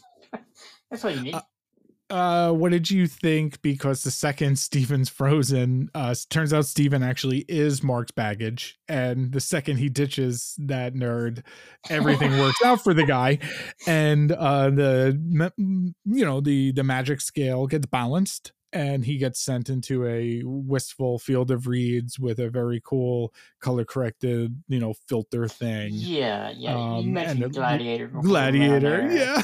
I instantly watched it as the next that, but yeah, yeah, it's fine. Uh, I don't fully understand the concept of the field of reeds. I don't think. I thought if you got accepted into it, you were dead. So is he? I don't know. Like the logic there, I would think would be that he's passed on into whatever comes after. Uh, but we have another episode, so that's well next episode in 35 minutes we're gonna have to stave uh mark spector from the dead Mhm. we are gonna have to raise Khonshu. we're gonna have to wrap up everything with the girlfriend layla and make Well, sure she's think- on her merry way the last episode will just focus on her going and getting a message from uh the hippo lady and then retrieving Khonshu and then rescuing the damsel in distress Mark Spector and oh wow no yeah you think, I, I you think, think you're right. I have you ever like heard the expression go woke get broke Trev? Yeah. Marvel likes the money. They get it. Yeah, yeah. It. They're paying Oscar Isaac for this thing. They're gonna get Oscar Isaac. I like that better because I think I Layla's have, cooler than Mark at this point. She has more personality. yeah. Yeah, It- and it would be cool to have the like, oh shit, Mark Spector's actually dead, and we have to go resurrect this guy Mhm. and go back to the regular person Indiana Jones stuff. Because honestly, that episode, like the fourth one, kind of like worked the best uh when it wasn't just explaining Mark's origin through mystical manners. There's something I forgot to ask you last week. Uh, it's about the keyboards again. Mm, yes, yes, big fan. Now, uh, the showrunner has mentioned that pretty much no Egypt set show has uh, ever been accurate or to his to his liking. They do do that, don't they? They've They been do. ripping off Hereditary for several episodes now, Yep, and yep. yeah, and Mhm. yeah, okay, Mhm. okay, Mhm. Mhm. I just wanted to bring it up, just yeah. briefly, just briefly. Yeah, I, it's going to haunt me. Yeah. But no, no. Uh, he said that no uh, depiction of Egypt in the movies has been fitting or accurate to him. Was he talking about K words? Is it because we've never Have we never seen the in any Baja priest? Yeah, yeah.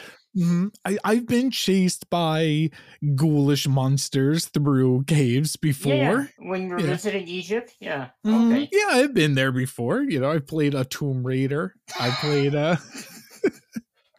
I've seen uh Indiana Jones where like a boogada boogada boogada jumps yeah, out. yeah, yeah. yeah, yeah, Jesus. I could use with a couple like compacting rooms with spikes on the Mhm. side of them next week. You know, I could uh deal with a like, don't step on that button, and it is like, doo, doo, doo, doo, doo, and a bunch of arrows shoot out, and they are holding a, holding a giant um fire, you know, rod. Mhm. Um, I, I could do with a little bit more of that, to be honest with you. Um, and and Layla, I think, could bring that, and I don't. I'm afraid that we're not going to see much of her other than her ending up being some sort of damsel in distress, and it's going to be Mark. I hope not. Yeah, yeah. hmm Oh, You don't think he's going to be frozen in a Moon Knight statue, and then like by the end of this, he'll like. You know, be like a marshmallow guy at the end. Like, um, he'll be the Sigourney Weaver, basically. to Layla's um, Bill Murray, Peter Venkman. Yeah, yeah, uh, possibly, possibly. I I just don't know how they're gonna fit that into that runtime. I uh, they have a lot of ground to cover, I guess. Mhm. Will they get the Gozer Lady to play Ammit and just be like, "Do are you?" Do you know anything about the actual depiction of the Field of Reeds being this Field of Reeds? Because you mentioned briefly Gladiator and like the whole color palette of this Mhm. thing, and and you you know you see the finger, you know, trailing the Yeah, yeah, yeah. the row of uh, wheat. You know what I mean? Mhm. um, and it's like Gladiator and 300 and like probably a bunch of Zack Snyder stuff and Michael Bay stuff. You know, anytime there's a sunset, you know, you do that. Um, is is it actually a field of reeds or is it just like whatever your afterlife is? You know what I mean? I, I don't know what it's actually supposed to be or anything along those lines. Yeah, I I have no idea. I I think because he's a member of the moon god, he gets the Egyptian afterlife is what happens. That's no uh, thought in it beyond that, really. Yeah. Uh, do you think we're gonna get resolution to Khonshu and Moon Knight and get a karate fight next week with Moon Knight? a proper like guy in a costume punching and kicking some guys. Do you think we're gonna get any of that? I think we will get a little of that. I think it'll be maybe slightly more than we've gotten in the past episodes. Just like double, which is still not much. Yeah. Do you so if he's kicking and punching cave orcs, those things were like actual people in cave orc costumes. That would be kind of cool. Yeah, yeah. That that is a possibility. That would be neat. I unfortunately think it's going to be a bunch of CGI gobbledygook, and it's just going to be stuff. jackal things or something along those lines. Yeah. Yeah. something along those lines. He's gonna fight a fucking alligator. He's there better be a giant bone guy punching Mm-hmm. a giant alligator hippopotamus person at the end of the day. You know, even if it's just CGI sand whooshing around for a Mhm. minute, I would be happy. Yeah, yeah. We'll see. Time will tell. Do you have anything you want to say any more about the episode, or do you want to talk about our final thoughts and give it like a rating and a re- review, a basic review? Uh, just I hope with them playing with uh the concept of how much of this is real and how much isn't. I hope that they don't give us a mentally unstable version of Layla as the real Layla. I hope that what we've Oh. been seeing uh is the real one and not just the, the friendly girl in the asylum. Uh Yeah, that would be shitty to do at the end of the day, right? Yeah, yeah, you can go from having a very I don't want to belittle people with mental illness or whatnot, but she's been holding her own against cave orcs and everything. Just Yeah, yeah, yeah. I don't want to have that and then go to something that's less physically capable. Yeah, she's used a flare to her offense twice Mhm. in one day. Once against a villainous militia Mhm. on a ATV thing, which was pretty neat. And then the better one where she stabbed it into the high priestess cave orc thing and then ripped its arm off and threw it off a cliff, which is a pretty neat thing to do. Yeah, yeah. Um no Layla has superpowers on her. She's just capable. and she's scrappy, you Mhm. know. I'm rooting for Layla. I really hope that she's not some shook up psych patient. Yeah. That would suck. That would really stink.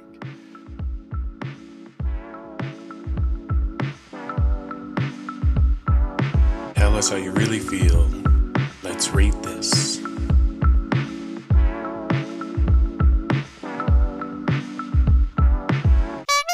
All right. So we rate and review all the episodes from one to six Infinity Stones, one being the worst, six being the best. We do accept half stones. I haven't rated this series very high yet, Mhm. Travis. We've kind of been lukewarm on it with the introduction of Mark Spector and the origin of Moon Knight. however reductive it may be.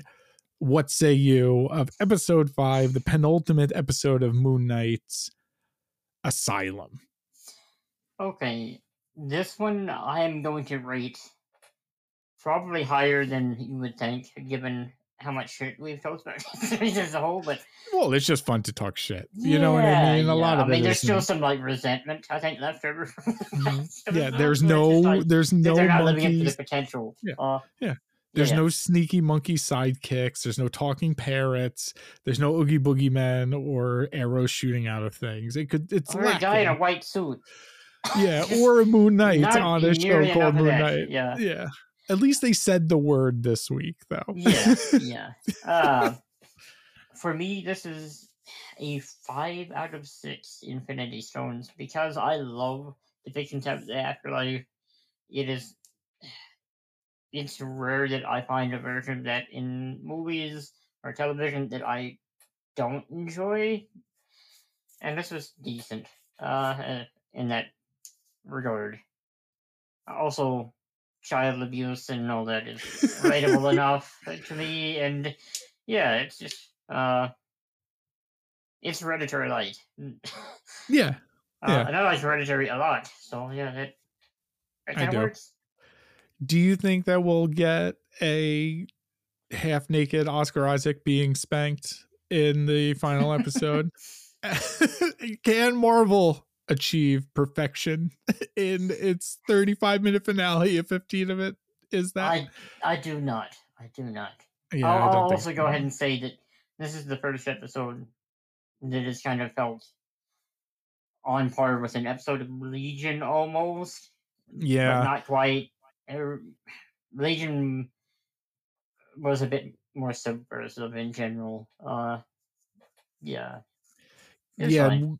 eh, Well, I give it a five because again, we were talking some, you know, talking some elements of it down throughout Yeah. the episode itself while we were going over it. But again, that's what happens when you go over anything in meticulous detail. And at the end of the day, like, I think sometimes I weigh the these television shows a little high when I realize, oh, they're just television shows. And one thing this thing has done is had Oscar Isaac actually selling this character to mm-hmm. the everyday person and they are doing such a good job doing it. And then this episode did go let loose with things that you know make moon knight moon knight and it is weird and ethereal and Mhm. surreal and you don't know you know you're questioning the reality of it but it does develop a character at the end of the day and this episode did a little bit of all of that and oscar isaac is crushing that shit um for a television show you know he's Yeah. going nuts um granted it is a television show and it is very soapy you know you know what yeah, i mean Yeah, yeah. For me, like this, this episode. Uh, no, not to go back to the Legion too much, but this is the first episode that's been better than the worst episode of Legion. I would say. A hundred percent Yeah. And, but that's because Legion again was one of those television shows that didn't have the kind of oversight that this did Mhm. because it would never possibly get the amount of eyes on it while it was actually airing that something like this is Yeah. getting. And for what this is doing, it is doing it very well. And this was a good execution of it. Granted, it was an execution that we had already seen with the other Marvel show that like tried to take itself seriously and like kind of not be a superhero show. you know what I mean? Like it's it was very similar to the penultimate episode of WandaVision where it's like, let's open this door and see what it's what what we have here. And it's like, oh, look at all this stuff. And it's just like, is this why you're feeling this way? And it just ends with them being like, no, where am I?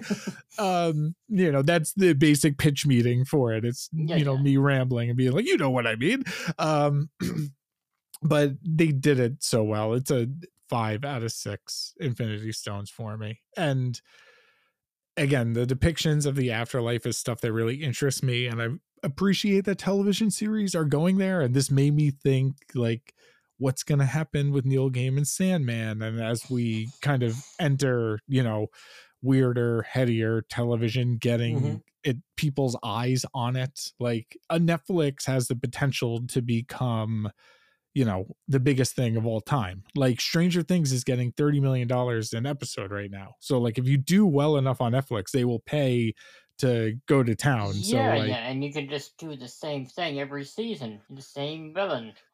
yeah, you can do that. But did you see Swamp Thing is on this season of Stranger Things? I did not. I haven't watched the trailer. I just heard it was another demo, uh, Demogorgon or whatever, or some variation of that. And I just, I don't think that show's living up to its potential either. Uh, but someday can we get an Animal Man or you know, you know, Doom Patrol is getting weirder and like DC television is getting weirder. Like, can we get weirder on Mhm. a larger scale and to a wider audience and get away with it? You Yeah, know, Marvel attempts to do that sometimes, even when it is kind of pedestrian. They still try and do it. And, you know, we made fun of it a bit for how hereditary it was and like, oh, kind of been there, done that. But then at the same time, like a regular person isn't out there watching wa- they didn't like Hereditary, I assure you. No, no, no, no, yeah, no, no. it's um, The- worst the- movie ever, except for The Witch, and before that, uh, The Babadook, and uh, whatever slightly art house uh, horror flick is out that year. Sucks. Yeah. Well, one out of five um stars. What did you give Robert Eggers, The Northman, officially? I'll rate mine after you rate yours. Oh wait, for me, it's a four out of five. Okay. Yeah, and yeah. where would you put The Witch and The Lighthouse the rating? The is at the top for sure. Uh, Mhm. the Lighthouse and the Northman. I need to wa- rewatch both. I've only seen them once to Okay. firmly place it. I'm I suspect the Northman uh will be higher, even though I like the acting better in the Lighthouse. There were less farts in the Northman, and I uh there were some, but yes, There were still some. There the were still Lighthouse is a very farty movie, and yeah, it is. That's why it's a masterpiece, in my opinion, Travis. That's I, and I only ask you how you rated the other two as a kind of connoisseur of context to kind of understand where you were coming from with your Yeah, four yeah. out of five stars. You know what I mean? yeah, Like yeah. how harshly are you rating this thing? Because we all know at the end of the day, these movies rule. Oh you yeah, know yeah. I Like, mean? I'm, Robert whenever Eggers I rules. rate like uh, the type of movie I'm rating affects the type of rating I give it. Like it's I don't Mhm. judge Marvel movies by the same thing I would like an art house, but it's just No. very different things. and with directors with filmographies like Robert Eggers, you also kind of rate them against their previous works. Like you were tending to think of Robert Eggers movies more as a filmography, and it's kind of like, where's he going next, and what's he going to Mhm. do next? It's very And exciting. Uh, It it's- right. It's been kind of rare that I've been extremely impressed with someone's initial film, and then they followed it up with a movie that I also like a lot. like Mm-hmm. I've been disappointed the last decade with a lot of directors, uh, like software features. Uh, and he didn't just do the same thing again with each movie. He's made three super distinct, super different movies, all on a very good technical scale, which is why I think he gets away with it. You know what I mean? Uh, because it's just so technically precise. You know Mhm. what I mean? Um, but like, you know, guys like Ari Aster or Jordan Peele have just kind of come back and just like done you know the follow-up to get out is us and it's like yep that's very much a follow-up to get out and the mm-hmm. follow-up to hereditary was midsommar and it's like yeah this is definitely the midsommar guy you know what i mean? Yeah, but then like the lighthouse you're like what the fuck is this movie? And then the northman is like like, like the whole time and then really just like like the, the black and white footage is the only thing that kind of makes you think that yeah, that it's been well done. like the subject matter isn't a repeat. Uh, at all yeah, like Hereditary and uh, Midsommar are all about uh, relation or interpersonal drama, pretty much. and visually similar movies in a lot of Mhm. ways too. You know what I mean? Uh, just like complete tonality of those movies is just like, oh, this is the vibe that Ari Aster sets. You know? Okay, speaking of Midsommar, is that what they were doing with just the goldfish drawing, where like at the beginning of Midsommar, they tell you the entire plot of the film with the paintings on the walls and the things like that. Is that what they've done? Like when the little girl scribbles the stuff in that movie Mhm. did you think she ever scribbled a goldfish that only had one fin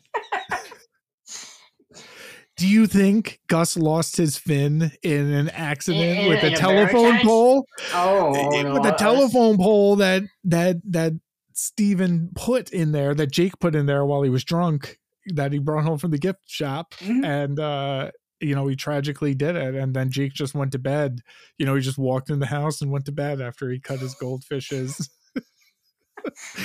looking fin off you know Yeah, it's possible. Can't rule it out.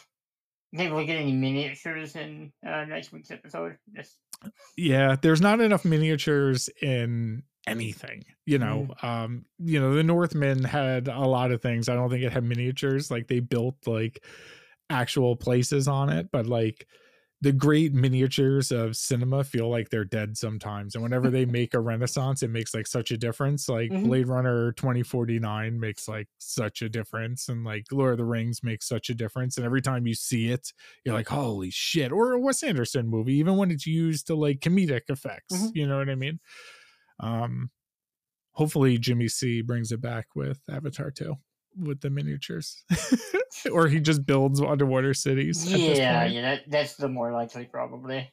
Yeah. The James Cameron's av- um Aquaman is a very funny thing that Entourage, the broiest show Mhm. that's ever existed, that's pretty much like bro, bro, bro, and then like spraying cologne and like driving really fast. Um, ever did was have like James Cameron presents Aquaman, and it's like, yeah, that would probably rip pretty hard, pretty hard. Do you think the Amber Heard trial is going to affect Aquaman too?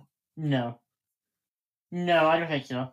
Uh, I, I think they're probably too far ahead at this point, too far along in the process to, even if they wanted to, they seem to be pretty lax in uh, whether they'll kick someone out of a movie for fighting all of Hawaii.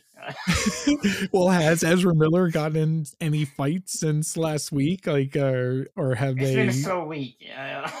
Okay, maybe this um Discovery buyout has paid off for Warner Brothers Pictures. You know what I mean? For for the Flash Two movie slate, the movie that was supposed to come out in 2016 or something like that. oh, it's coming. It's coming.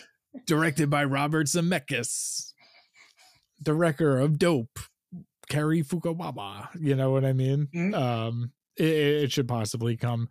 Um, yeah, we give the Northman a five out of five stars, and it's my least favorite Robert Eggers movie, and it's still a five out of five star movie, and I'm not backing down on giving things perfect ratings anymore sometimes i'm making it like official i'm not afraid to do it when i see it because sometimes I've, I've i've been like well i didn't give this that like i walked out Yeah, of yeah, yeah. Like was like, comparing I- things you have given a perfect order to, and it's like, yeah, I, I don't know. isn't it as good as The Godfather? Eh, that's what i mean you know Yeah, what i mean it's like why did i rate kanabuke man nypd like four and a half stars out of five you know what i mean it's like i don't know i I just did enjoyed it at the time. Yeah, yeah. yeah because i was having a good time watching it you know what i Mhm. mean And what more Um, can you ask from a movie?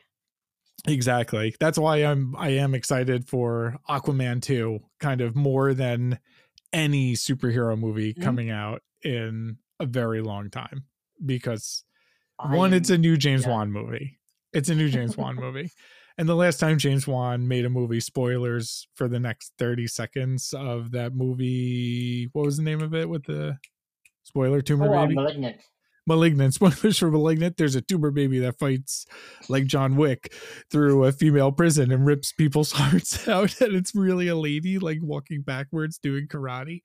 And uh that rules. That movie costs like sixty million dollars. You know what I mean? And they like let James Wan do really crazy things. Like he drove the world's fastest car out of a three gigantic buildings in a Fast and the Furious movie, and they let him drive a car out of these gigantic buildings in like Dubai because like people paid him to do that. And he's like, why don't we just drive a car out of this big building? You know what I mean? Why don't we mm-hmm. have a giant jellyfish, you know, with a hula hoop on at this like underground fiesta with all these like seahorses? Like, why not? And it's Yeah, like, yeah. yeah. why the fuck not? You know That what I mean?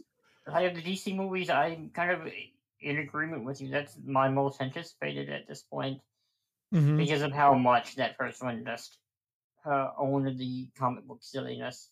Uh, Yeah, that that movie has a giant octopus playing drums at a Ring of Fire death match between Yeah. a man named Aquaman and a guy named Ocean Master. You know what I mean? yes, and I imagine whenever that movie comes out, we may have our own MCU uh, Aqua person to compare it to.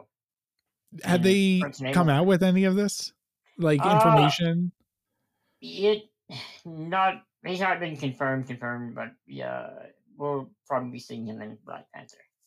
yeah, that's kind of like what I heard too. Yeah, like just casting, but yeah. do you have anything else that you want to say? Or do you want to talk about the few news items that we have this week? Do you have anything else you want to talk about, Robert Eggers? No, no, that's it.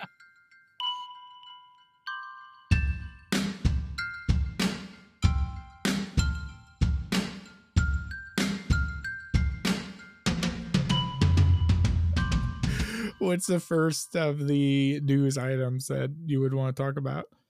Okay. Uh the biggest one I think is Neal Adams dying uh, at age 80. That's a, a good uh, long life.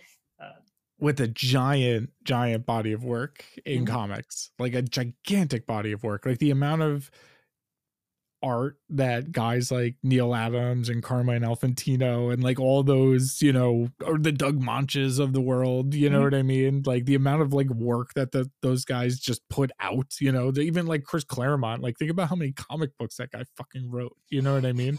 The amount of times Neal Adams drew the Batman or your favorite character is ridiculous for the longest time and is probably the reason they look or feel like they do right now. That was he was like the godfather stepping stone of comics from the ridiculousness that was the silver age of comics into like welcome to the people who read comics when they were kids you know who are drawing comics now but like still kind of work in an industry ran by madmen and people in suits. You know what i mean? With Mhm. Cigars in their mouths chomping and like not sleeping and taking amphetamines and like going crazy um to draw cartoons about you know flying people and uh And- batman Sidekick shooting drugs on uh, Green Arrow covers. yes, yeah. the famed Green Arrow, Green Lantern Mhm. comic book in the wake of hit films such as Easy Rider that went so smooth with the youth culture of the day.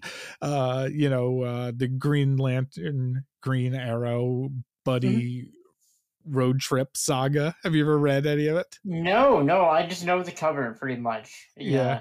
It's fun. Yeah, he gets hooked up on dope on their road trip. Speedy. You know, his ward. That's what it famously says. Like, my ward, what are you doing? You know, and it's this Yeah. um like fuck you to the comics code authority too. You I know was going to ask, eh, do they specify what he, what drug he's shooting, or is it? Yeah, Oh, yeah. Okay, Yeah, heroin. yeah. Uh, it's heroin, yeah. Okay. Speedy. yeah, yeah. I was thinking if it was an crack. amphetamine, you probably couldn't call him speedy anymore. No, that Yeah. was the whole bit. Like, what if No. Speedy was dopey? yeah, yeah, yeah. What if Speedy not so speedy? You know what I mean? Like, how, hey. Yeah, Yeah. Hey, what's up, Speedy? You're not like as speedy as you normally are. You know what I mean? sleepy yeah, for some reason. Yeah. Mhm. It's like I'm not sleepy. He's sleepy, and there's like this guy sleeping with like a cape on that says sleepy. I wasn't expecting to go into the uh, Snow White and the Seven Dwarfs routine. eh? Mhm. Yeah, Oh, yeah, yeah. yeah. Yeah. Uh, The- Each seven dwarf has its own mystical power. It comes from like some weird uh, Yeah. Eastern European like folklore. You know Yeah, what I mean? Um, I'm surprised the seven dwarfs have not been a villain. If uh, they haven't, Marvel copyright it right now. That would be pretty fun to have like the seven dwarfs of the apocalypse uh, come out of the coal mines. They've been mining the earth for Ah. years. Um, I love Neal Adams. oh. Neal Uh, Adams has uh, overcharged me for an autograph in the Well, past. that's nice. and, and rushed me off the line for being a legit fan. You know what I mean? Uh, Mr. Eggers. I mean, uh, Mr. Adams, what do you think of the new Robert Eggers movie? He's like, please, kid, leave me alone. You know, I was like, I get it. I have Doritos all over me. I will see you later. uh, goodness. Uh, other big news: uh, Fantastic Four. Jon Watts is no longer directing. Uh, the person that's helmed all the Spider-Man films. Uh, he's still going to be coming back for the next Spider-Man, apparently, though. so they're gonna do more than the the Spider-Man Home trilogy with Jon Watts involved in the remainder. I guess so. Yeah, yeah. I The freight train that is Sony Pictures. uh. oh, we'll get to that. yeah, I know. I know. Sony's not stopping. Sony's like, Jon Watts, don't fuck around. You know what I mean? We got you. Yeah, yeah. Made Uh. us all the money with the the only movie that's made money since they used to make money. Um, you're not going anywhere. Ah, yeah. You had uh, thoughts on who you'd want to uh, direct Fantastic Four if. Yeah, yeah. The the obvious pick, I think, from the beginning of like, hey, Marvel's doing a Fantastic Four movie has been Brad Bird, who Mhm. did The Incredibles and The Iron Giant, and we know can very delicately handle kind of uh, da- uh daft kind of material and make it feel like rather serious and uh Mhm. kind of gravitas over the top way but pull it off but also done like live action stuff with uh the underrated tomorrowland starring george clooney the kind of strange Ayn Randian weird movie tomorrowland that disney put out that no one saw uh but also I saw the trailer. That was enough. Mhm. it- it's No, no, I- crazy okay, okay. it's like all the smartest geniuses go to the best heaven and then you know it's like why am i not part of the smart geniuses? And like we'll build our own smart genius world to outsmart genius them It's very funny. Um but then uh you know mission impossible fucking ghost pro ghost protocol rules so hard um and like the latter mission impossibles from ghost protocol to rogue nation to fucking fallout with the sexy henry cavill arm roll thing uh just like knowing that exists always makes my life better because a guy like brad bird kind of kicks Yeah, yeah. and the mustache yes and then ruining justice league single-handedly destroying joss whedon's career as if he wasn't going to do it to himself someday Yeah, yeah. That was apparently a ticking time bomb. they lit Oh. it at both ends and it just met in the middle of Yeah, henry cavill's face and henry cavill came back for the dark man reboot that we all knew was waiting in the shadows because that's where dark man exists because it's dark yeah, um yeah. Uh, the other news uh, that's Marvel related is Quantumania and the Marvels are swapping dates. Uh, not in a swingers way, but like in a uh, release date way. I uh, Yeah. I'm kind of fine with that. Yeah. Quantumania, we know Kang is in. and I'm ready to see him again. Hmm Uh, the and Brie, Brie, Lar- Brie Larson will kiss uh, Ava Angelilli too in the swap. That was confirmed in the. yeah. I believe it was uh, Charles. Murphy. Beyond Infinity Charlie Murphy. exclusive. Yeah, yeah, yeah, yeah, Yeah. Beyond Infinity exclusive. yeah. Yeah. Uh, and then the, biggest of the biggest news is Justin Sony. Lin leaving the uh, the Fast franchise. Oh no, I do not have that in my notes. I apologize. okay, okay, okay, okay. What was the biggest of the biggest news? I'm sorry to cut you off. The uh, the next big thing, uh, El Muerto, the the luchador superhero that's in a grand total of like two issues, is getting a movie from Sony with uh, Bad Bunny as the lead. Mhm. Neither of us know what a Bad Bunny is, uh, Yeah, but we have seen his picture. Yeah, I Yes. I've seen him once, twice. Yes. Hmm Uh, does he luchador in his? uh Does he like freelance as a luchad as a luchador? Mm, Well, I mean, he wrestled. Uh, he did something with WWE, right? I seem to recall Yeah. hearing that wasn't terrible. I didn't watch it myself, but yeah. Uh, but yeah, he's he's going to be a luchador superhero or villain, maybe. Uh, fuck if I know. El Muerto, Muerto. Uh, the death, uh, I I think is what it translates to. Uh, a magic luchador mask is his gimmick, I believe. Hmm. Do you think this is where we'll have Mephisto make his? Do you think Sony will snatch him and be like, actually, guys, according to the Marvel Wiki, Mephisto has came across Spider-Man the most amount of times, and he's technically a Spider-Man character Mm, because yeah, of all yeah, those retcons that Joe Quesada did. Sorry, Joe Quesada, you just ruined everything. You know, you made uh what's it called? Uh one more day even worse, you know, you know. Uh, and and the whole retcon miniseries that you put out to like explaining how it makes sense like just Mhm. let it be just let it die joe quesada he, hasn't he's ruined it and sony takes uh mephisto from the the disney fanboys It might be a co-owner thing. Like, can you own the devil? Can you own the devil You can't. yeah You could have someone that looks just like Mephisto, and someone you didn't call him that. You could do whatever Mhm. you want. As long as Antonio Banderas plays him Yeah, and yeah. he's spicy and he's like really spicy, like muy caliente, um, which it sounds like El Muerto will have to be muy caliente. Mhm. Um, that is insane. Uh, I don't like. this is insane to think of. it's crazy to me that they would move forward with that.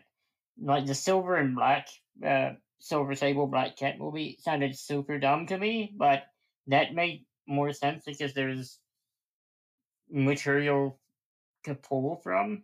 Granted, I guess you would have a lot of liberty to make a new character if you didn't have to be beholden to any comics. How much do you bet that Bad Bunny made a ton of money hmm. and went to Sony Pictures because like his agents like let's meet with movie studio people, and he's like, "What's a franchise that I could have?" like, oh, we have all these things in our book, you know, like, oh, what kind of movie you want to make, sir? Mhm. Like this kind of movie, you know what I mean? And it's just like studios have lunch. Like, do you know? Like LeBron James, I think is like the gatekeeper of the Friday the Thirteenth franchise right now. Like he like owns it or something like that. No, Mhm. I did not know that. I uh, yes, that is amazing, kind of. Hmm like like like you know athletes and rappers and anyone who has money, like basically who like has an agent, like be like, hey, let's like uh branch out and like have you know more involved. Like you know, let's let's diversify your bonds, um, as they would say at Wu Tang Financial. Yes, yes. um fucking you know lebron james like somehow got the rights to friday the 13th and he's like one of like the people behind the scenes like meeting about like hey we're gonna make him another one of these ones the next time there's a friday the 13th we could make one of these. We start filming like nine months before you know? Mhm. i'll throw down a couple million bucks. Maybe bad bunny like was just like you got a uh superhero from the country i'm from? All right cool. What's he do? Oh i do that too. You know that sounds great. Like Yeah, let's have yeah. lunch. Like let's make a movie.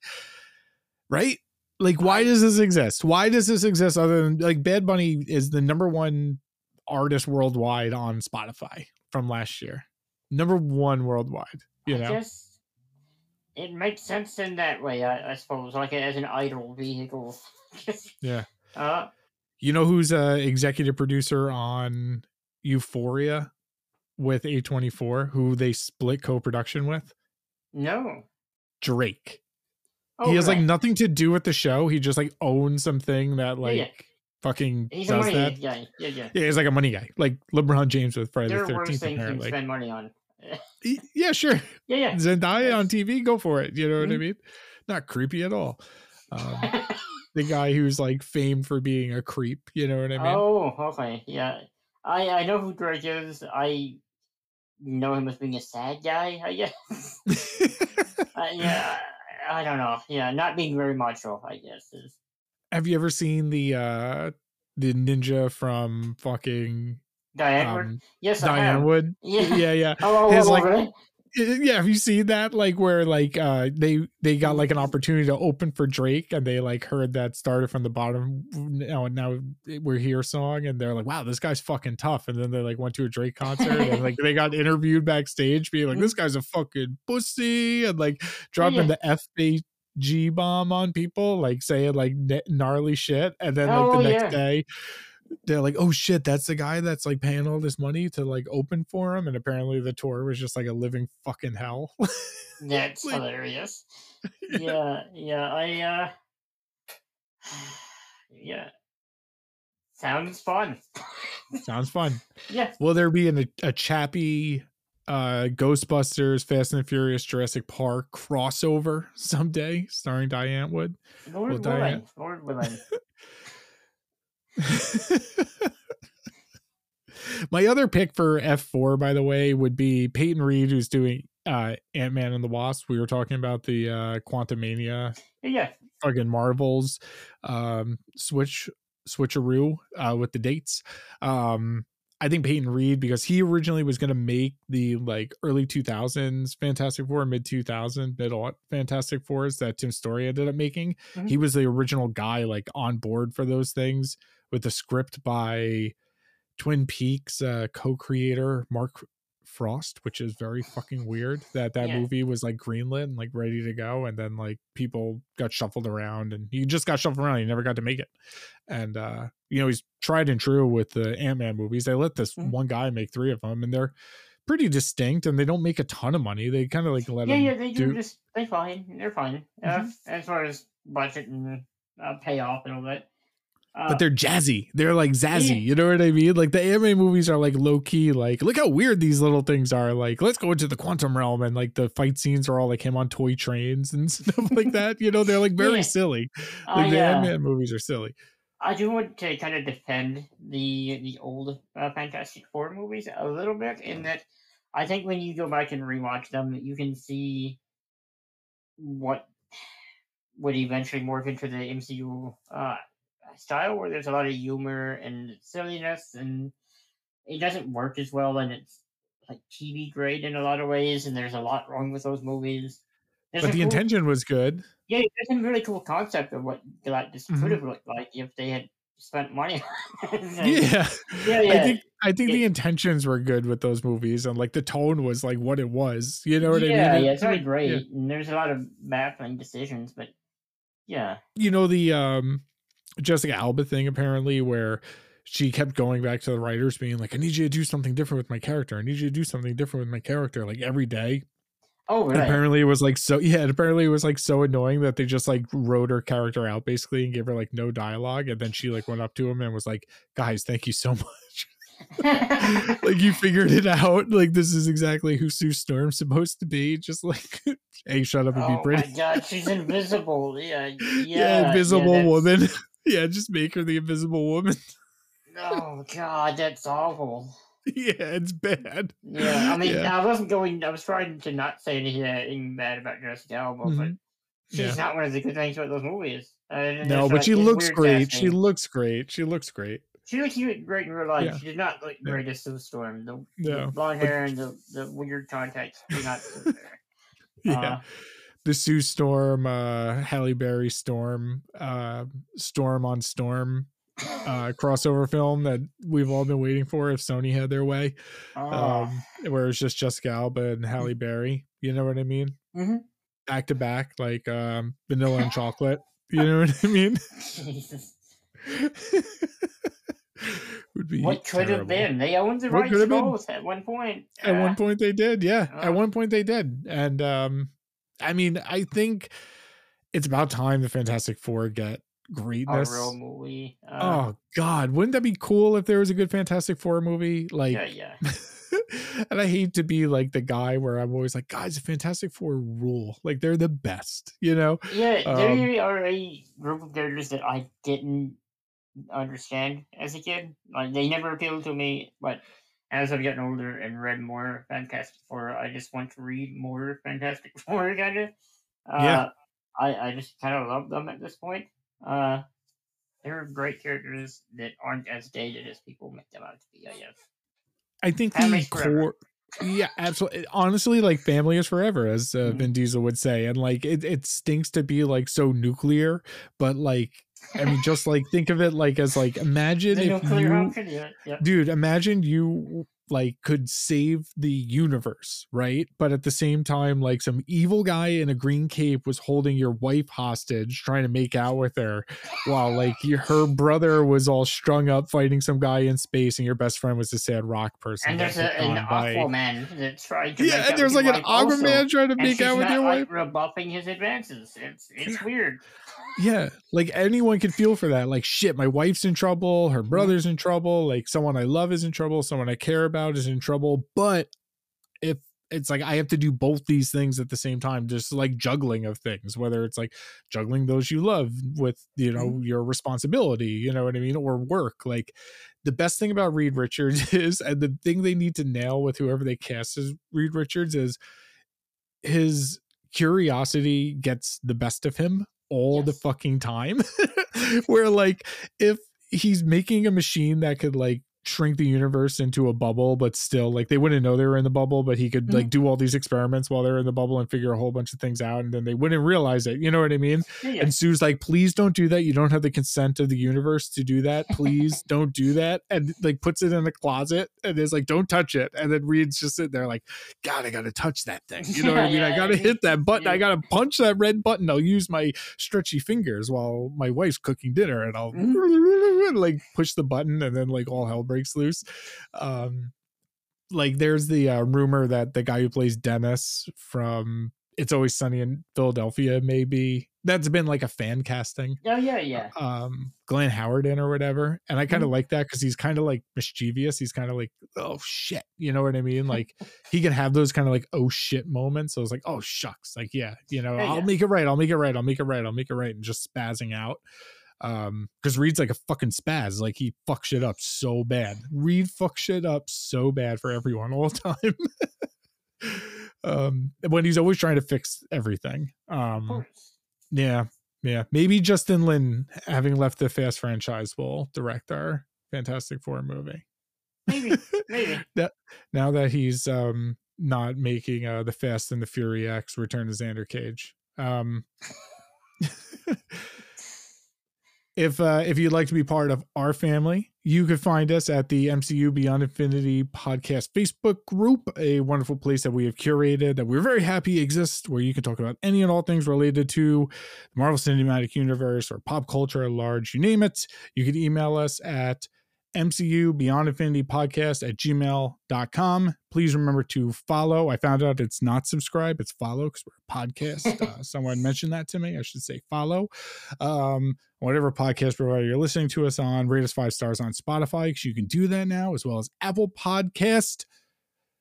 Very excited about Multiverse of Madness next week, Travis. We might take a week off from our moon knighting excursion to finally talk about the Doctor Strange and the Multiverse of Madness. Sam Raimi's first film in like 10 years since Oh, Oz the. Great and yeah, Powerful. That is. I didn't realize it had been that long. Yeah. Oz the Great and Powerful is a movie that I call like a, a movie that doesn't exist. You know what I mean? Like, do you remember that movie really? like, I don't really remember it. It kind of just like came and went and like never Mhm. really existed. And it's a bummer that that's Sam Raimi's last movie. And it's funny that the thing that he coming back with is this giant, like half a million dollar franchise thing that they're building up to have like end game level repercussion all the time because everything that needs to make money in the movie theaters has to have like a million moments where it's like I have to see that in the movie theater, you know, Yeah, yeah. uh, which I'm excited for as an MCU fan. Mhm. I'm excited that we get to talk about it next week. And until next week with the Multiverse of Madness, my name is John. I'm Travis. Groovy. Because that's like the least cool thing uh, Bruce Campbell have